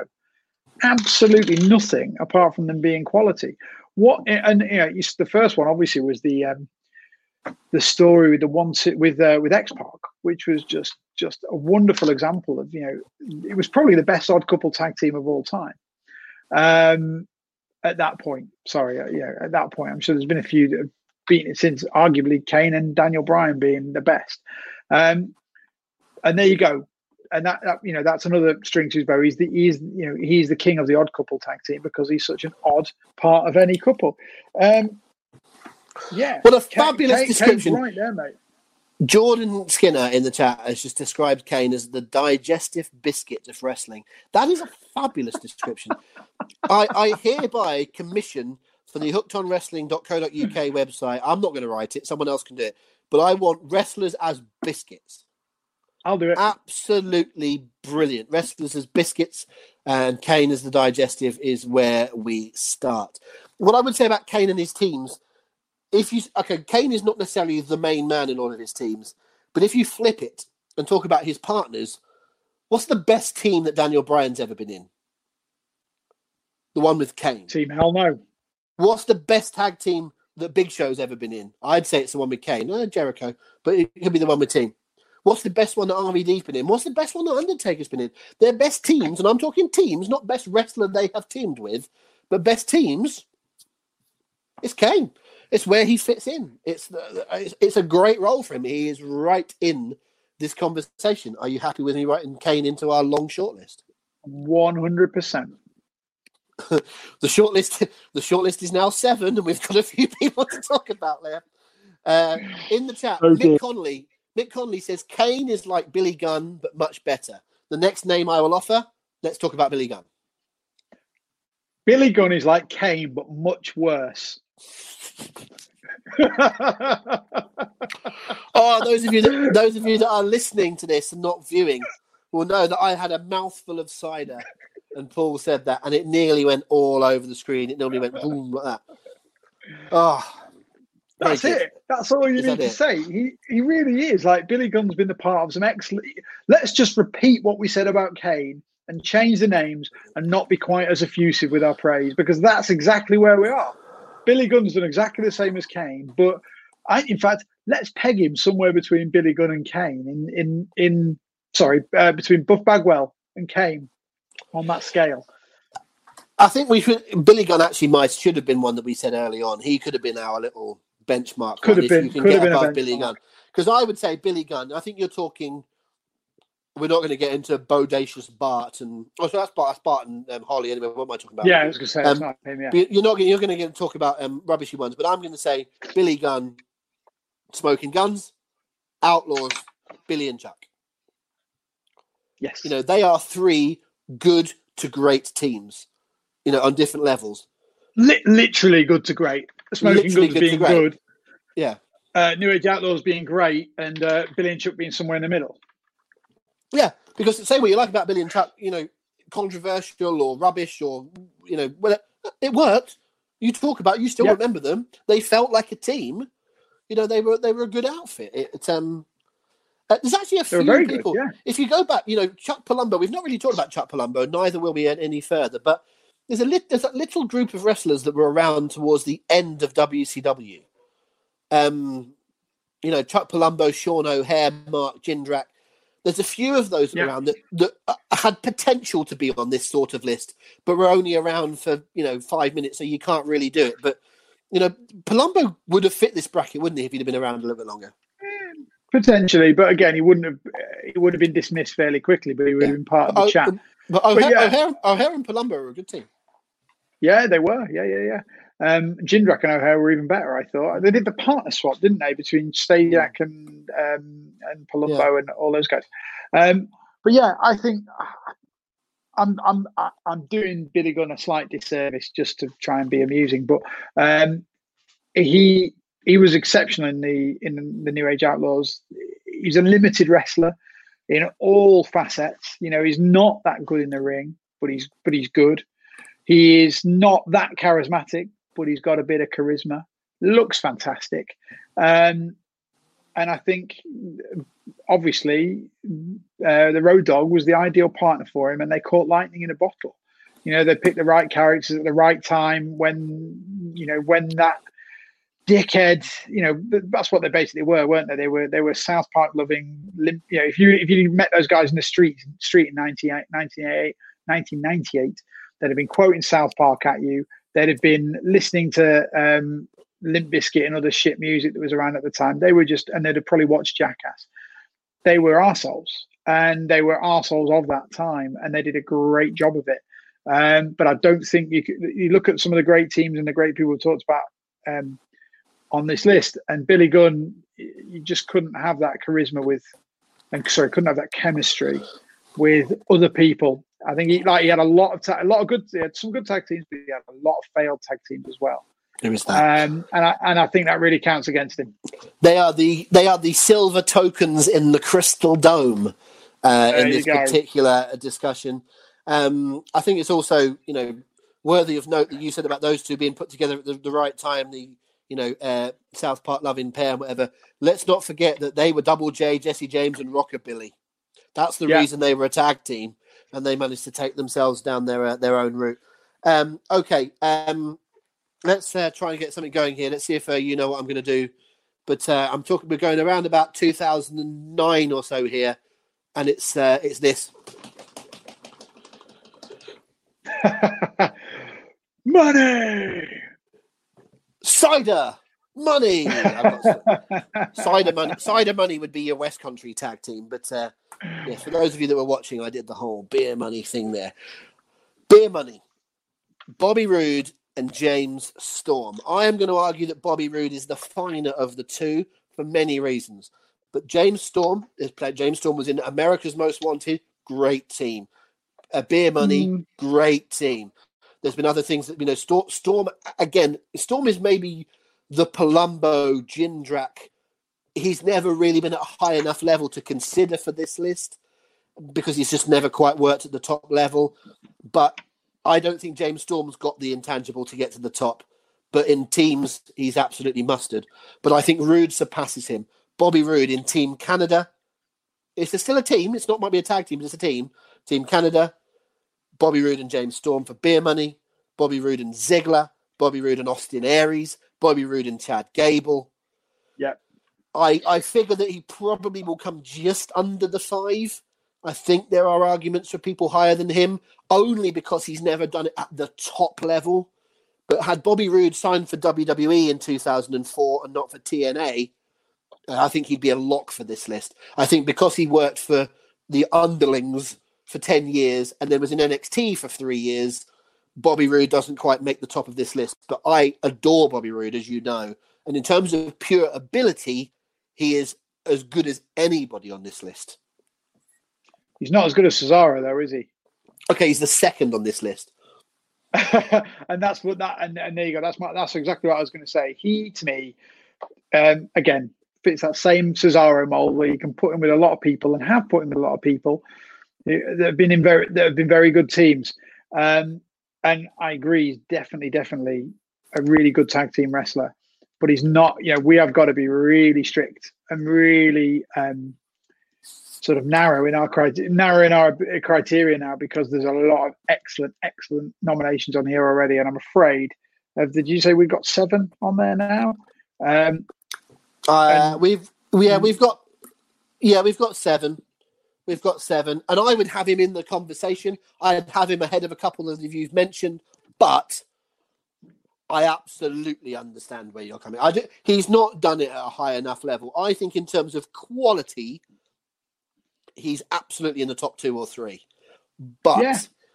there are other people where you explain they've done it at this level, they've done it in this company, they've done it, done it on the top of a card. And quite simply, sorry, TNA fans, TNA at its very, very highest is not above WWE mid card and it's just hard to you know give it and it's mm-hmm. not as big as WCW it's hard to give the credibility. And neither quite frankly is NXT you know you've got to be at the very very top. And and quite frankly, mm-hmm. Roode isn't quite there. But for quality wise, I, I wouldn't have anyone ahead of him, including Cesaro. What what I'll say about Bobby Roode is he could have been on this list. You know, Beer Money are one of the top ten teams of the last decade, no question yeah. about it. And that's the only that's the only one where he's been given the chance to let things play out. Mm. A lot of these other teams that we mentioned have been really good, but they've had the rug pulled out of them quite quickly. I Short absolutely loved, I absolutely loved the Bobby Roode and Chad Gable team. I thought that the chemistry was fantastic. Brilliant. It worked so well together. Same with the Austin Aries team. Same with the Dolph Ziggler team. Thank you. Um, wine money. Um, if they, if they cider, wine, money. Uh, if they had given, if they leaned into that Ziggler team a bit more, become more of a team rather than just two individuals. Um, you know, had a unified look. Um, they'd have been and given them time. They could have been one of the greatest tag teams of all time because there, there are two individuals. Dolph Ziggler should have been in a tag. Dolph Ziggler should be on this list, but has never been in that position. Dolph, Dolph Ziggler is the, the perfect guy who should have been part of a couple or three exceptional teams throughout his career, but that's just never been his path. He would have been a wonderful, wonderful, wonderful tag team wrestler. Um, uh, and if they'd have given that team with Bobby Roode two years and, and, proper, you know, proper identity as a team, then I think you're talking one of the all-time greatest tag teams. Um, but Agreed. it just never happened. So it never ever happened. So Bobby Roode doesn't come close this list for me, but I don't think that's his fault. No, I, I would agree with all that. I would agree with all that. I think what I would say for him is that if you flipped this question, I think we've decided we've we've come up with our parameters. We know where we are. But if you flipped it and just said it was all on ability as opposed to um, what they've achieved, like if you to, if you tomorrow you were working for WWE and someone came to you and said, "I've got this new guy, this new guy, Paul Benson, right? He's a good wrestler. We want to put him in a tag team to try and get him established with the crowd, like like a Chad a Chad Gable or whatever. Like, here, here's someone that we want to get into the the swing and tag teaming with someone. Who should we put him with? That would be a safe pair of hands that would help him get over. That would let him, if this new guy Benson become the star, who would we put him with? And I think you'd go, uh, put him with Bobby Roode. I think he'd be your guy. You know what I mean? He'd be your he'd be your your your go to guy. You could put him with um, Ziggler and you could put him with Cesaro, but I think you'd say safest pair of hands for a new mid card guy, put him with Bobby Roode, and that's that. You know, it's the kind of, and in terms of not quite achieving stuff. Hey, Matt Barber, another one just for you. you we love a nice football analogy. Bobby Roode is the Henrik Larsson of professional wrestling. he is, spe- unfortunately, you could argue that AJ Styles is the Henrik Larsson, but they spent their entire career playing for Celtic. And with all due respect to Scottish football, I'm not going to give it any due respect because it's rubbish. And Henrik Larsson spent years scoring 27,000 goals for Celtic every season. And then when he was 34, went to Barcelona. And it's like yeah. that's what's that's what's happened with Roode. Roode spent all his best days, as you could argue with Joe, and you could argue with AJ, and you could argue with lots of them. But you know, they've spent a long time being good for an ordinary club, and then suddenly they need to get to a a point and they're a little bit past it. You could argue that with all three of those, actually, to be fair. Do you know who else spent the best years of his year, uh, best years of his career with Celtic? Uh, John Hartson. Shinsuke Nakamura. There is another. That is true. There is another Shinsuke Nakamura, spelled ever so slightly differently. There's one letter different. It, scored, scored a wonderful free kick for Celtic against Manchester United in the Champions League. There you go. Yeah, that is true. There, there is another. There is another Shinsuke Nakamura. Uh, right, I have got. Let me see. I've got. I think I've got just two names left. Let me just double check. I'm not missing anyone egregiously uh, all the way through my list. I think I've got two names left. Um, are you happy for me to just fire them out, Paul? Have you got anyone you'd like to bring up? No, to be honest, there's a couple more, but they they should have been brought up in that bunch at the beginning, and I don't really feel like I want to talk about them now. So there's nobody I okay. care about enough to, to, talk about. Fine. Okay, let's talk about beautiful Bobby Eaton. He might be someone again is from a slightly bygone era. He crosses over because you saw him on Nitro, so people would know him from the late '90s or mid to late '90s. A couple of weeks ago, we had a talk about the uh, the best wrestlers, non wrestlers combination, and our winners was the Midnight Express. So people that understand that era of wrestling would know the Midnight Express and Jim Cornette or the staple of the Midnight Express was beautiful Bobby Eaton, whether it was with Dennis Condrey or whether it was with Stan Lane. But the beauty of Bobby Eaton was he had he had teams with those. He had teams with the Blue Bloods. He had teams with Arn Anderson. He was your absolute. Yeah. He was the Bobby Roode of his era, but more so. And he was with a team that drew money all over the country, time and time again with the Midnights, and he did it with other people. I implore you, at the very least, to let us put Bobby Eaton on this long short list. Oh, unquestionably goes on the long short list. I um I'm I'm going to get myself in hot water here, but I'm not as big a fan as you. Obviously, obviously, the Midnight Express are phenomenal. Like one of the all-time greatest tag teams, and Bobby Eaton was a very, very big part of that. I'm not as big a fan of his other teams. I'm just not. Like Bobby Eaton and Arn Anderson were were a good team, but they didn't do much for me. Admittedly, I haven't seen loads of them.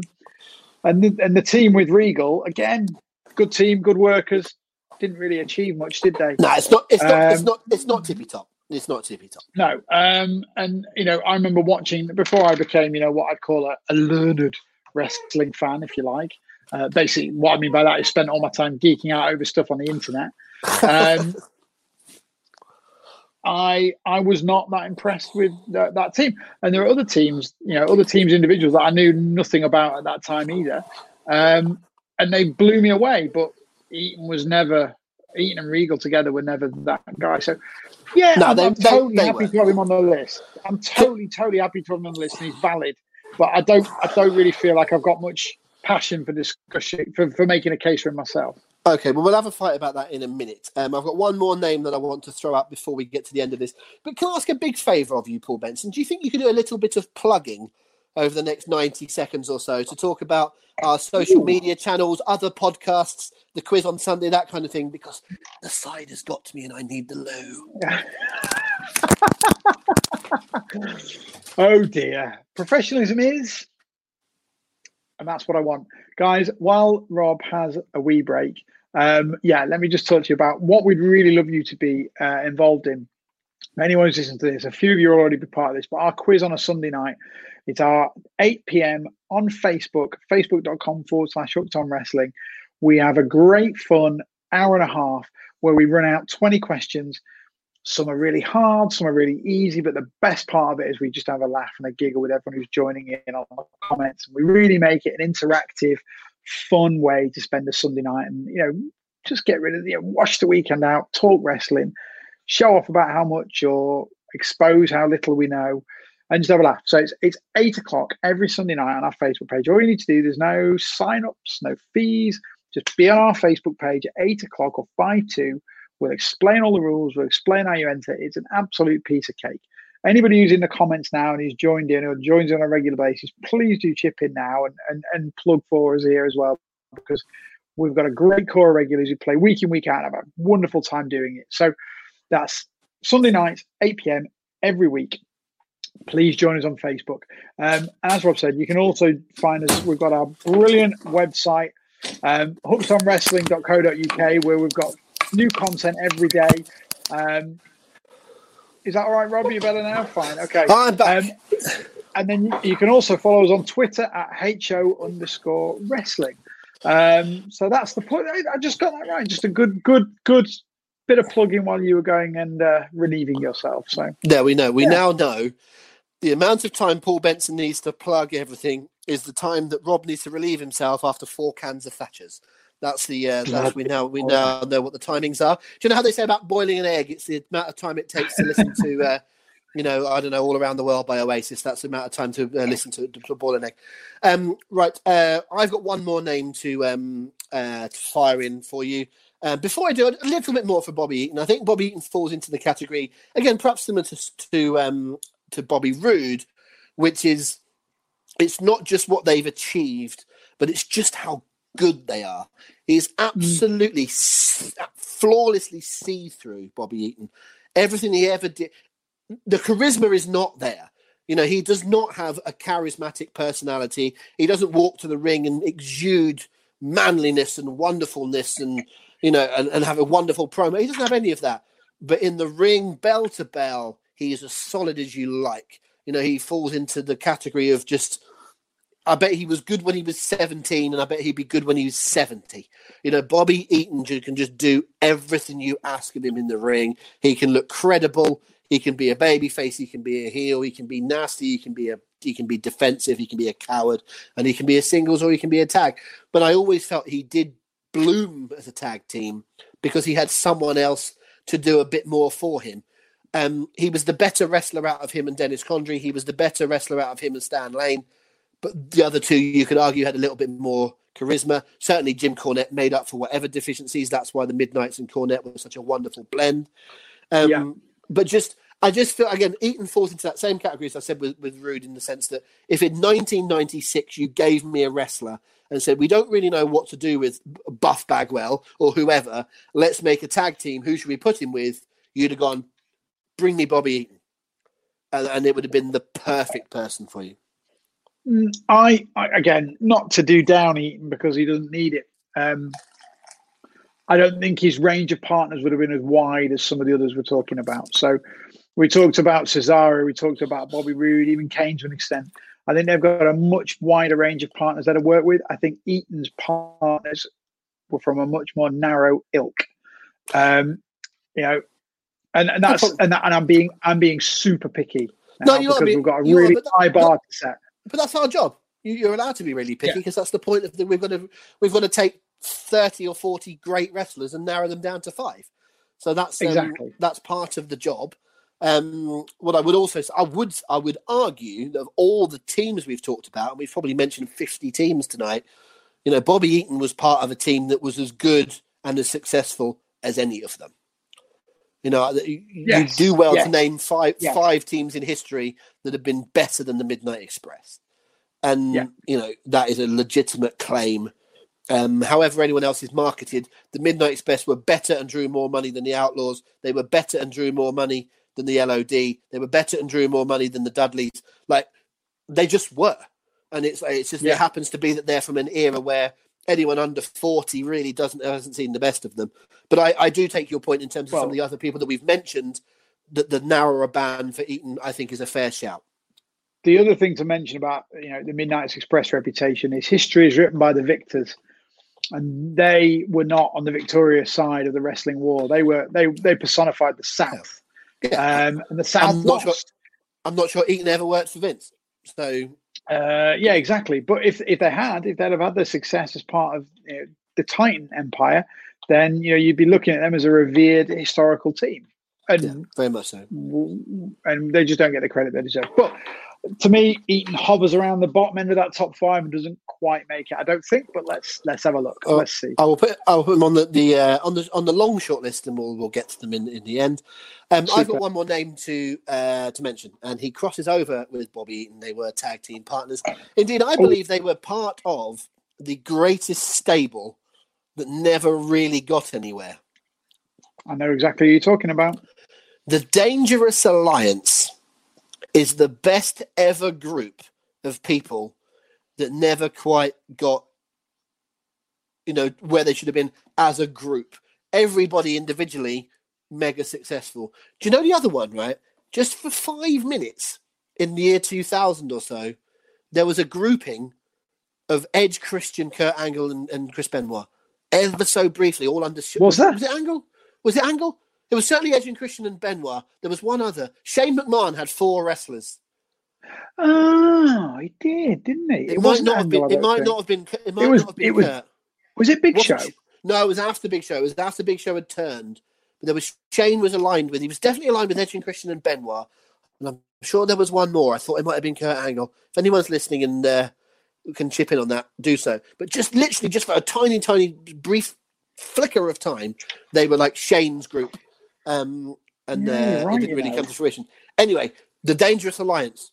You know, you're talking. I might not remember even everybody, but you're talking Eaton, and you're talking about Arn Anderson, and you're talking about Steve Austin and Rick Rude, and oh, just what an unbelievable. Chris Martin reckons it was a big show. Maybe it was a big show, but certainly there was that little group of Shanes in, in, in 2000. Anyway, the Dangerous Alliance under Paulie Dangerously, aka Paul Heyman, an unbelievable group that never really grew to fruition. But part of that was a tag team between Bobby Eaton and Arn Anderson, and they were an absolutely fantastic tag team. And here's the thing Not only were they a great tag team, they were probably Arn Anderson's fifth best tag team. If you want to Yeah. include him and if you want to include him and Flair as a team, they weren't a team a lot, but they were certainly a duo. Um, Arn Anderson and Ole Anderson, Arn Anderson and Larry Zbyszko, and of course Arn Anderson and Tully Blanchard. Arn Anderson was even tag team champions with Paul Roma at one point. Oh God, yeah. This is not this is not a list without double A Arn Anderson. And if you listen to the Arn show as one of Conrad Thompson's podcasts, Arn Anderson will quite frequently tell you he was not one of the great workers of all time. And sometimes people go, Arn Anderson, one of the great workers of all time. He really wasn't. He was decent, and he was no better Mm. than decent. But he filled his role impeccably. He was the enforcer. He was the man he professed to be. He was believable, and he worked unbelievably with others. And as Paul said before, for this group um, of, of, of top five contenders to really work, you have to look at the difference and look at the difference between Ole Anderson, Tully Blanchard, Larry Zbyszko, Ric Flair, and Bobby Eaton and Paul Roma. Look at the difference between those six people. And you've got six almost completely different characters, and they all work with Arn Anderson. Mick Conley points out, didn't he team with Pillman? Yes, he did team with Pillman. When the Yeah, when the, did, hor- he? when the horseman was not really a thing, and then it became because Pillman was a horseman essentially short term before he uh, before he disappeared. At the same time that Benoit joined the horseman, it was effectively Arn, Arn Flair, Pillman, and Benoit, um, Yeah. which might be the most talented iteration of the horseman. Um, so yes, throw Pillman in there as well. It's an unbelievable litany of people that Arn could work with. You know, I, there's a reason I left him until last. What a man! Well, firstly, so we don't have to come back to it later, um, but I've been on Reddit, and the stable you're talking about was Benoit, Edge Christian, Kurt Angle, and The Big Show. Okay, yeah, it's all fine. All of them. Yeah. And apparently they were loosely called The Conspiracy. Um, Well, I've so never heard that before, but okay. But ne- neither have I, but apparently that's that's there. So anyway, back to Arn Anderson. I have to set my biases aside on this one a bit. Arn Anderson has never done all that much for me. As, a, as an individual wrestler, as a talent, as as as someone I'd like to watch, have, have I ever gone out of my way to watch an Arn Anderson match? The answer is no. There's not one single Arn Anderson match I've ever said, "Ooh, I must go back and watch this," or "I must, you know, back in there, I must make sure I watch this." So I am not, I am not a huge Arn Anderson fan by any means. I think he's a good mechanic, but I think he was a good mechanic with better marketing. I think he was, I think he was held in such high esteem because the greatest wrestler of all time told everyone how good he was. Um, and I think that really, really helped his reputation. That is not to do with this. Uh, he seems like a wonderful bloke, a student of the game, and a great, you know, servant to the world of wrestling. But I think a lot of it, if he, if he, him and Flair had never been friends, would Arn Anderson's name stand the test of time? I'm not so sure it would. And, I, and there's no sure way that- of arguing that's right or wrong. I'm, not just- sure that's I- fair.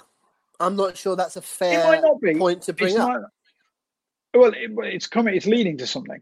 Okay. Um, but the point is, you can't argue, you can't argue that for or against because it's an it, it's a nebulous opinion that's that there's no base in reality. Just a thought. That said, Arn Anderson as a tag team wrestler was exceptional. Exceptional. Um, for some reason, and this is why I, I argued it.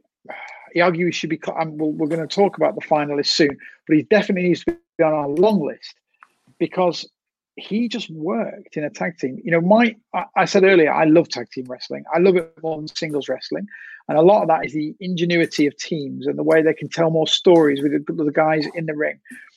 Primarily, the story of heels cheating and using the, the numbers advantage to their advantage.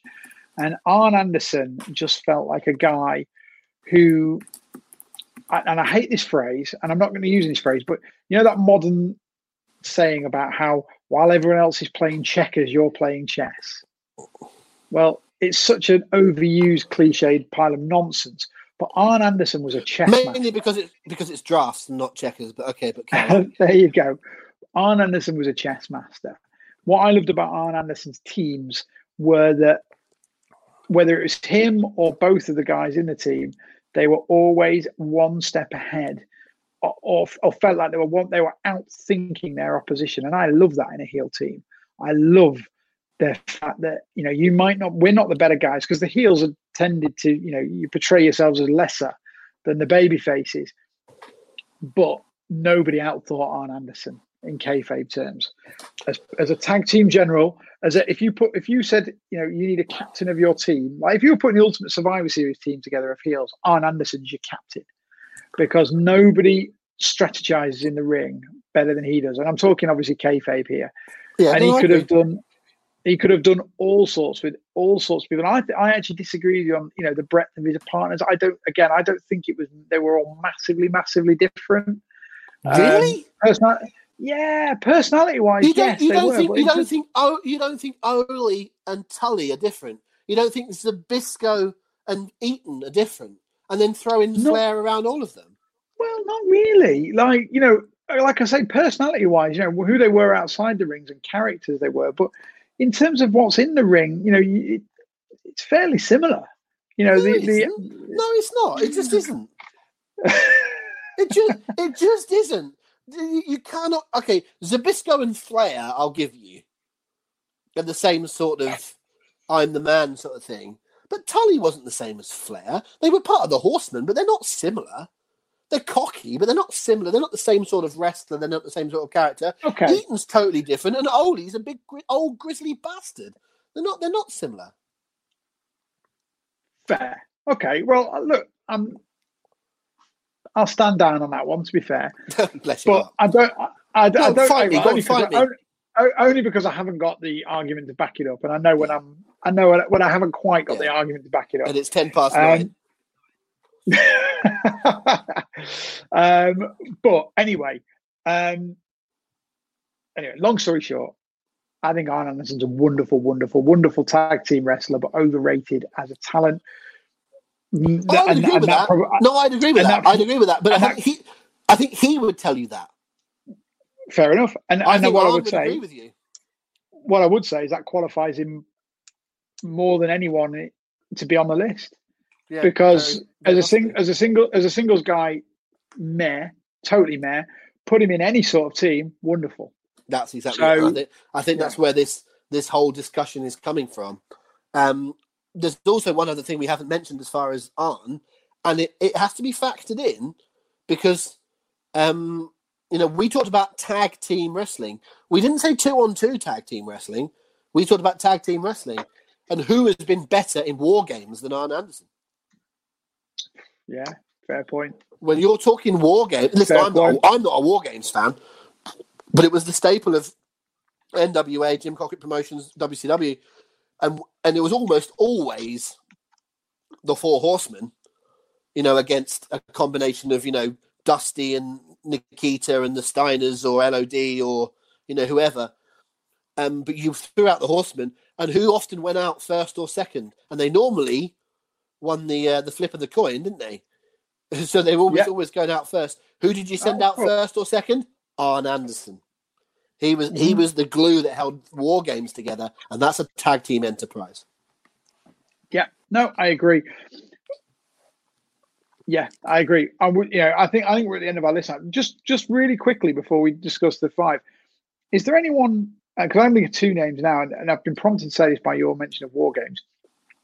Who's out there currently that, if we had this conversation in ten years' time, would be on the list? I'm going to give you two names. Okay. Two names, uh, and they've teamed together actually, in both in NXT. Roderick Strong, but more so Pete Dunne. To me, Pete, Dun- uh, Pete Dunne is a fabulous shout. I've never been a big Roderick Strong guy. To me, Roderick Strong is is is, is the Dean Malenko of this era. He's a perfectly acceptable, believable, strong wrestler. But I have no desire to watch Roderick. I don't care if Roderick Strong wins or loses. I, I, I have nothing. okay. I have no interest in Roderick Strong whatsoever. Um, Fine. He's a good wrestler, But as part very, of the group, very, he's very, wonderful. very capable. Uh, He is the fourth best out of the group that he's in, as far as I'm concerned. Okay. Um, you know my oh we can have another two hours on the undisputed era. Who I think I think all four of them are great. I think all four of them play their role. but I think Adam Cole is a babyface and I think Kyle O'Reilly is an unbelievable heel. They shouldn't be in the same group. Long, long, long, long other discussion. But Pete Dunne, yes, yes, great shout. Because there is some, there is something missing with Pete Dunne. There is something that means he's never going to be WWE well, Universal Champion. But not only that, but do you know what good. Pete Dunne does for me? Pete Dunne brings out the best in others, and the, the you know the one that prompted me is Matt Riddle, right? Mm, you know, I I never quite got Matt Riddle, never quite saw it. Everyone raved about him uh, to the point where you know sometimes when you know you're wrong, you know it's you rather than somebody else, and that was me with Matt Riddle. I knew that I was wrong. I knew there was something there. I just couldn't see it. The moment he started teaming with Pete Dunne, I saw it straight. Pete Dunne is going to be the guy. If he goes this route, Pete Dunne could be the guy. He could be the Bobby Roode. He could be the Cesaro. He could be the Arn Anderson. He will bring out the absolute best. He yeah. could be the greatest straight man in the history of wrestling if he goes that yeah. route. He will bring 100%. out the best in everybody he, he plays with, and he will turn the back. He will magnify those personalities and bring out the best aspects of those personalities. I, I really hope Pete Dunne could be a great singles wrestler, but he can be an all-time phenomenal legend as a tag team wrestler. Yeah, absolutely, one hundred percent. That is a really, really, really strong shout. There's a few other people that we haven't mentioned that we could have mentioned along the way. Um, I feel like we could have we could have talked about either or both of um, Chris Daniels and Kazarian. Um, mm-hmm. You know, for the roles that they perform within their particular teams, and again, sometimes as part of a group. I think one of the strongest groups factions in TNA history was the group that was essentially Fortune, um, that morphed a couple of times because it had four or five or six different people in it. But um, you know, that was a good group, and all of the people that contributed to that. Um, I wouldn't have said Bob Holly was a million miles away from having a bit of a conversation. Sean Waltman, ditto. Teamed together, had other decent teams. You know, there's other people that we've missed off along the way here, but um, uh, in terms of you know the future, hell of a shout. I mean, that is. I hope. I hope for Pete Dunne's sake, he has even an even better career than that. But I, I think if if in ten years' time we're talking about Pete Dunne being one of the all-time great tag wrestlers, because here's the thing, folks: not everyone can be a main eventer. If you have in your career, if you aspire to be a wrestler, and in your career you're Lance Storm, you've had a great career. Right? Well, Lance Storm's one of the other. Lance Storm's one of the ones I wanted to talk about uh, and not enough to carry on this conversation, but him and, and Chris Martin in the comments have just mentioned uh, one other as well. He's mentioned Rick Martel and Tito Santana. Certainly, Tito Santana was one that I, I we've gone past it now. We need to narrow down this list, but um, but yeah, I think there's this. We could have we could have had three or four conversations on this. There's so much. There's so much depth. Yeah, and, and if we've missed anyone off, folks, it's not because we hate them, and it might be because they've just sort of skipped our mind. But if they have skipped our mind, there's a reason they've skipped our mind, you know, because they haven't quite um, hit to the heady heights. Right, we've got nine names, Paul. Remind on, me. I need to write list. down. They are in the order I wrote them down. So these are not necessarily the order I think of them. They're not necessarily in alphabetical order or in year order. They are simply the order in which we spoke about them and what we have come up yep. with. We have Owen Hart, Eddie Guerrero, Edge, Kofi Kingston, Terry Gordy, Cesaro, Kane, Bobby Eaton, and Arn Anderson. I'll say them again. Owen Hart, Eddie Guerrero, Edge, Kofi Kingston, Terry Gordy, Antonio Cesaro, or Cesaro, I should say, Kane, Bobby Eaton, and Arn Anderson. What say you, Paul Benson, that you come up with five, I'll come up with five as our top fives, right? And if we agree on people, they're in automatically, and then we'll fight over the others. What Perfect. do you think about that? Perfect. Well, I, yeah, so I, guy, I, I, have a five. While Paul is trying to do his five, because I've rather, thrown that on him. Um, I'm not quite sure what he plugged um, while I was uh, off, um, just making myself feel more comfortable. Um, but I will say Sunday. We're really looking forward to Sunday. Sunday is always a fun night of the week. Sunday is our quiz night live here on YouTube Live and Facebook Live, 8 p.m. on Sunday. Um, am I, did you say, or am I allowed to say what there might be on Sunday? Have you already said it? Uh, no, don't mention it yet because I've got to get final sign off. So no, okay. don't mention it. But might, um, be, might, it, might be might be something cool on Sunday. Might be the week after. That's all I'm allowed to say. Well, it might be coming. It'll be something cool every Sunday. It's not just a one-off. No, no, no. I know it's going to. I know it's going to be regular, but I'm saying that we don't know when it's going to start. But, Yeah, uh, gotcha. I've, we are. I've got my five, work- by the way. we are working on something that will make your Sundays even better. That's all we're saying. Um, and are we going to do our little um, Extreme Rules preview this week? Are we going to do eight till We ten this we- week? So we're doing a. We absolutely will.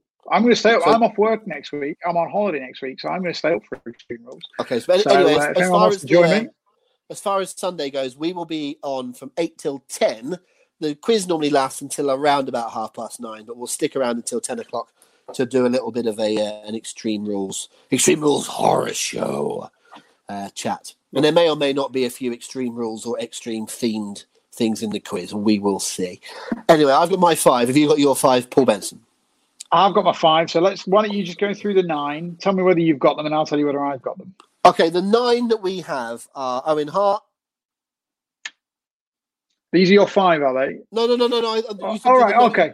You said the yeah. nine again. Sorry. I thought you Gotcha, were going to go Owen, yes or no. Sorry, sorry, no, no. I've written down different order. That's all. Sorry. Okay. Owen Hart is is is a no, actually. Okay, okay. Let's let's change this. Do give me your five. Okay. Edge. Eddie Guerrero. Kofi Kingston. Cesaro and Kane. Okay. How many of your five do you think I have in my five? Like one. I, I've got two of your five. right. Buckle So in, into the. Buckle into in. the fi- into the final five go Edge and Cesaro. Right, Okay. I, I have it. I have Edge and Cesaro, and you have Edge and Cesaro. So they So who are, who so they are locks. Now we need to do the ones that didn't go in either of ours, right? tell me who you haven't got in yours that I didn't. So I've, uh, the ones I haven't got are Owen Hart, Terry Gordy, Bobby Eaton, and Arn Anderson. So by the process of elimination, the only one you haven't got is uh, Owen Hart. Uh, Owen is not in my list. So Owen is a Owen's a goner. So, Neither, so so neither, Bobby, neither, neither of us said Owen. Yeah. neither of us said Owen, so he's out sadly. Um, and then that's really funny actually because I I nearly put Owen in instead of Edge, so we would we nearly only had one. Okay, I. I was fairly, I was fairly certain on Edge from a from a long way out. So, um, okay, so my other three, we've both agreed on Edge and Cesaro. My other three are Arn Anderson, Terry Gordy, and Bobby Eaton. Okay, so Edge and Cesaro are locked. They are in the five. Okay, so we basically need to mark. So we've got Eddie, Kofi, Kane, Eaton, Arn, and Gordy. Right. So here's the fair thing. What we're going to do? You're going to pick one of your three. I'm going to pick one of my three, and then we're going to argue over the last one. Okay. So you go first. Pick one of your three. Pick your absolute lock that you cannot have this conversation without. Right, I know he's not going to get votes from the people when he gets the uh, vote, but I absolutely think this list deserves Terry Gordy. Okay. So Terry Gordy is in. I'm trying to take this as slowly as possible because I absolutely cannot decide between these three. Um, and but if I look at it objectively, I know who I want to pick, and I want to pick Kofi, but I'm picking Kane. I would pick Kane out of your three. I'm picking Kane because What I was going to, be there. before you decided to do it this way round, I was going to say I'll pick one of yours and you pick one of mine, right? And I would have picked I would have picked Kane. Of your three, I would have picked Kane. Okay, I eh, I probably would have picked Arn Anderson off yours, but anyway, we've got one spot left. So what we're going to do is we're going to tournament this, mate. So you pick one of your two, I'll pick one of my two, and then we'll have a we'll have a we'll have an argument. Those of you that are in the room as well, fire your opinions at us as well. We've got four left. We've got Arn, Arn Anderson, Bobby Eaton, Kofi Kingston, and E- Eddie um, Eddie Guerrero. Not Eddie Kingston, and he said Eddie Kingston. He doesn't quite fit into this. list. but he's good. He's good, but he's not on this list.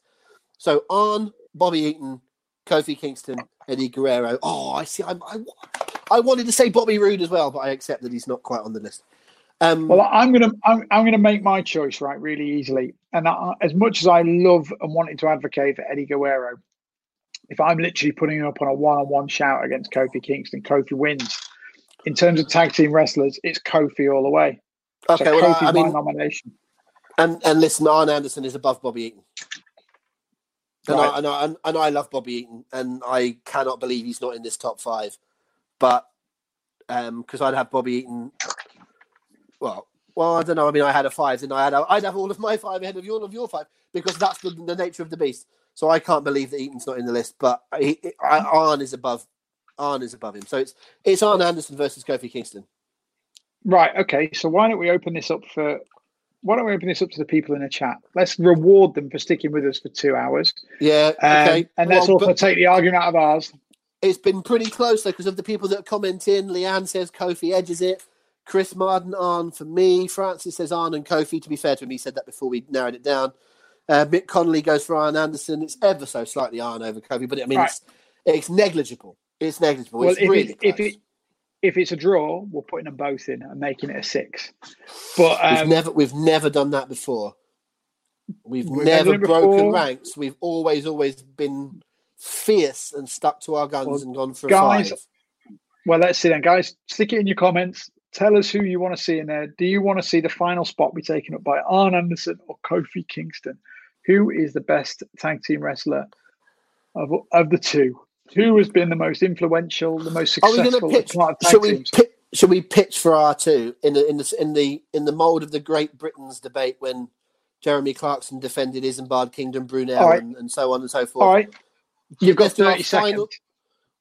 Thirty seconds. Okay. Arn Anderson has the Oh, whoa, litany. stop, stop, stop, stop, stop, stop, stop. I'm Are we putting an actual you. clock? Right? Are we putting an actual clock on it? Yep, you've got 30 seconds and I'm going to stop you. Ready, Okay. steady, go. Arn Anderson is a wrestler that epitomizes what we are talking about. He doesn't stand out as an individual, but as a tag team, he betters anyone he's with. It's Flair, it's Tully, it's Ole, it's Eaton, it's so many different people. He, he embellishes what he's about. Kofi's been there. He's been to the dance. He's been there. He's won the title. And how how many other teams other than New Day is Kofi about? It's a couple that have been short term. Arn Anderson for life for the, the development of everybody. Arn Anderson is above Kofi Kingston. Okay. Right, so that's your 30 seconds. Do you want to Yeah. time me? So No, not- no. You can, the clock you'll, you'll, you'll, you'll know roughly. I'll just tell you to shut up when I'm fed up listening. Kofi Kingston is No. the absolute epitome of tag team wrestling. He is he is the man that makes everybody else around him better. There is nobody better at, at, at bringing that sympathy on for bringing his partner in. He can merge well with anyone. He's part of the greatest tag team combination of all time. Um, Kofi Kingston is not only that, but great at garnering sympathy and likability. He's never going to be a great heel, just as Arn Anderson's never going to be a great babyface. Um, he is just Mr. Tag Team Wrestling. My cat's just chipped me up by jumping in my box of Undertaker t-shirt. Um, right on the 30 second mark. I think I win. I think I win because of that, don't I? What I will say, in, in, in absolute fairness, uh, by point of discussion, I think that Kofi Kingston and Bobby Eaton are quite similar in the sense that you say Midnight Express, New Day, absolutely top draw, right up there, right as high as you can get in the tag team ranks. Okay, but after that, do me number two and three for Kofi. What's his second and third team? Just give us your votes, guys. Um, let's see what do you want. Kofi No, I mean, in, in absolute seriousness, what's your second? What's your second and third for Kofi? there isn't, mate. There isn't Because second, after-? Because after the New Day, you know, it's Evan Bourne, it's our Truth, and it's CM Punk, and it's like, well, Well, it's they Kingston's the except. We talked about right at the start. but but what you took away from me is you said basically you and you were right in saying that Bobby Eaton, because he wasn't with Arn long enough, and because the Blue Bloods weren't high enough, you know that I can't have Bobby Eaton because there's not enough really other than the Midnights. Well, I don't think after Kofi there's too much after the New Day, but with Arn you've got Ole and you've got Tully and you've got Zbyszko and you've got Eaton and you've got Flair and you've got Roma, and I just think there's Yeah. so much there as well as the war game stuff. That's that's my push You're- for Arn. I, I, I can't ab- see this five without Arn.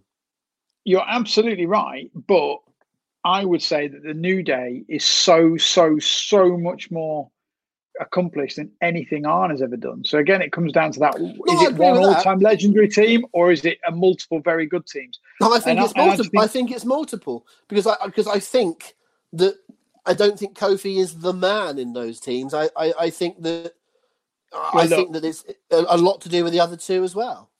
As far as I can see it, we've had two votes for Kofi so far, and one vote for Arn Anderson. Chris Hatcher No, said no, Arn no, Anderson. behave. Behave. Whoa, whoa, whoa, whoa. Anderson.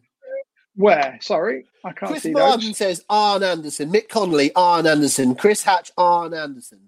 Least- Sorry, Mi- Mick. All right, okay. Sorry, no, no, I stand corrected. I didn't see Chris and Mix. Yeah. So it's three two to Arn Anderson as we speak. So I we're gonna give it- No, I think it's three all. Kofi. Mm. Francis says Kofi. Graham says Kofi. Leanne says Kofi. Chris says Arn. Chris Hatch says Arn. Uh, and Mick Connolly says on. It's three. Uh, As far as those votes go, it's three all. right, Chris Martin. One- Chris Martin says controversial opinion. New Day are annoying. Mick Connolly. Mhm. How can you say New Day are more established than the Horsemen? Good point. Good point. well, you we're tell me put one. both on, aren't we? We're gonna have to. We're we're- gonna have to put them both on. Put, we're putting them both on. We're going to six. We're going to six because we're running out of time and patience. Should we just get rid of Kane? Should we put on and Kofi on and get rid of Kane? No, we should not. But we can get rid of Terry Gordy if you like. Referee's decision is final. Mick Connolly says. Yes, Chris Hatch says Arn Anderson. Not Chris. Chris Hatch has no jurisdiction on this podcast this week, I'm afraid. So he was he is a zebra without his stripes. Um, we're putting six on. We'll go for six. Um, I think it's the only fair way if we want to get off this podcast without without without completely screwing up the ending. So our six are Edge, Cesaro, Terry Gordy, Kane, Kofi Kingston, and Arn Anderson. I mean, yeah, I mean, okay, fine. Yeah. Let's break the rules just because you can't listen to uh, you know, a reasoned opinion, you know, looking at history. Who thinks Kofi Kingston above Arn Anderson when it comes to tag team wrestling? Well, Nobody. at least three people, at least three people in the comments, and me. And bear in mind, Rob, we've got to stop this podcast before your light disappears because once again you've Yeah, been too tight to put 50p in the meter. I am getting the. It's a bit, as we say in our part of the world, it's, getting a bit dimpsy, as we say down in Devon. Getting a bit dimpsy, and it's getting a bit dark. Um, but uh, and you trust the listen to- opinion of anyone that says that? Great word, Dimpsey, Gene Dimpsey. Um, listen, uh, we will have missed off people as well. Who said earlier on? I saw someone earlier on say, "Can't believe you've not discussed Scott Steiner in more depth." Um, there will be others that we've um, that we've not gone into uh, too much detail with. It's just the way it goes, folks. it's a, it's a massive, massive, massive list. And if this is proving nothing else, this podcast week after week after week, we always talk about it. it's wrestling. Enjoy it. It's our catchline. It's our slogan. But when we find these topics and we go into depth of them, we find so much depth. We realize there's so much worth enjoying. There's so much worth, you know, going into. You know, who else haven't we mentioned? We haven't mentioned Jim Brunzell. We could have mentioned the Killer Bees and the High Flyers. There's so much, so many people that we could have gone into, and it's just, it's just the way things fall.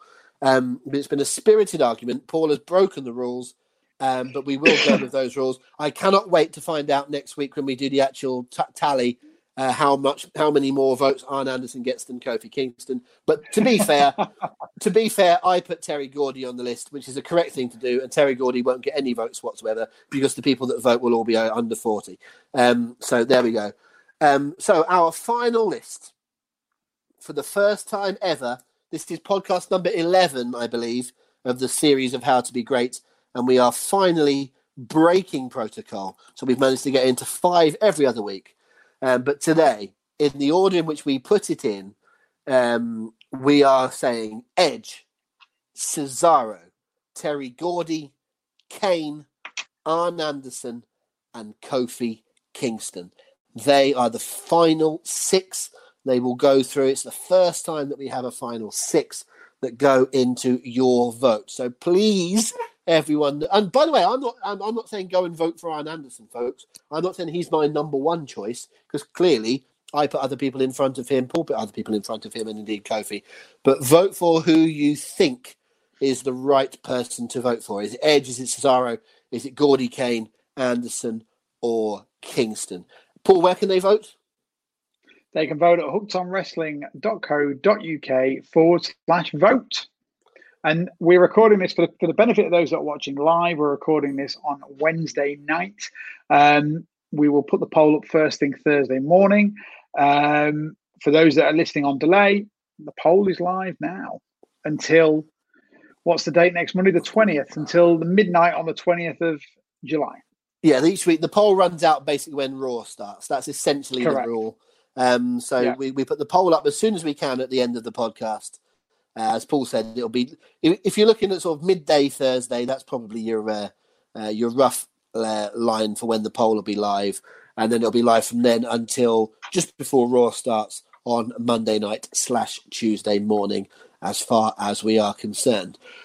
Phew, that was an epic debate, but what a great topic! I have thoroughly enjoyed. I mean, I think I say this every week. I, have enjoyed every topic we've come up with, uh, but some more than others. That was a belter. There was so much depth. I mean, honestly, if we'd have come up with a top five of Owen Hart, Eddie Guerrero, uh, you know, Booker T, Ray Stevens, yeah. and Bobby Roode, that's a good five. You know, yeah, and, and, and, we and we didn't include any of those. So, and as you know, Mick, Mick has just said, you know, what about Shawn Michaels? I think as far as Shawn goes, you only really concern you consider Shawn with the Rockers. Might as he had short term tag teams with you know John Cena or or, short, or, Steve Austin or or Kevin Nash or whoever else. You don't really consider him as a, as a tag wrestler. Um, so there's lots of reasons we could all fall out about this. By the way, tell us we're wrong. Start a Facebook. Um, you know, we'll, we'll put a Facebook um, comment together when we tell you can, where you can vote. You know, tell us we're wrong in there, we'll, and we'll start another discussion. I'm more than happy to weigh in again. Uh, but it's been a fun couple of hours. We hope you've all enjoyed we, are going to do these occasionally live. We're not going to make it live every week um, because, quite frankly, sometimes Paul and I need to record it at quite short notice at 11 o'clock on a Wednesday morning or or whatever it might be. Um, so that's that the way it goes. Working at, I work at 11 o'clock on a Wednesday morning, Rob. Some, sometimes you start work. No, you're so dedicated. You sometimes you start work at seven in the morning, work till 11, take your hour lunch break to record the podcast, and start back again from 12 until about nine at night. So you're, I know how, actually how dedicated you are. In all seriousness, you're thinking. I, I for six weeks I had Tuesdays off um, during the whole lockdown period, making up for holidays and stuff, and that was when I was recording it. And I'm saying this because my boss genuinely does listen to this. He's a big wrestling fan, and that's true. If you're listening, Martin. But he can laugh all he wants. I'm not even bullshitting. The amount of times I have rung Paul at eight o'clock at night oh, are you looking forward to the pay per view at the weekend? He goes, mate, I'm working. So like, I don't, I don't care what he says. The amount of times I try and ring him at stupid hours and he's still bloody working and I can't get hold of him. So he works. I mean, perfectly fine hours, so we're not getting into that debate. uh, Mick, Connolly says, "I can't believe you can get through anything in an hour." He's got a point.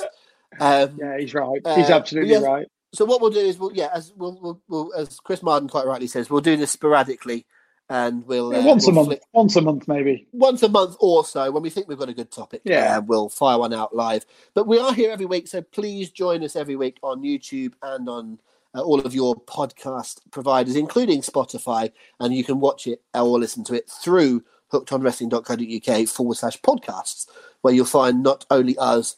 Uh, but several other excellent podcasts which are out there for you. Uh, and I want a little nod to um, the Seconds Away podcast this week, which is a British wrestling podcast, which uh, had Mark Haskins on this week. And I love Mark Haskins, great wrestler, lovely fella, nice family. Uh, and it'll be really interesting. I actually haven't listened yet, but it's on. I've already downloaded it to listen on one of my walks later on in the week. So I'm really looking forward to hearing uh, what Mark's got to say because I'm a big Mark Haskins fan. Uh, we will be back next week uh, with another one of these. We will let you know the topic of next week's podcast over the weekend. It's another good reason to tune into the quiz. We often drop what the topic for the podcast is going to be during the quiz. That will be on eight o'clock on Sunday night. So unless he interrupts me and has anything to say in the wrap up, that is it from Showbiz Paul Benson and indeed from me, Robert Nichol, on the How to Be Great podcast. Please tune in again next week. Uh, but before that, all we can say really is don't forget this is wrestling So enjoy it. We'll see you very soon.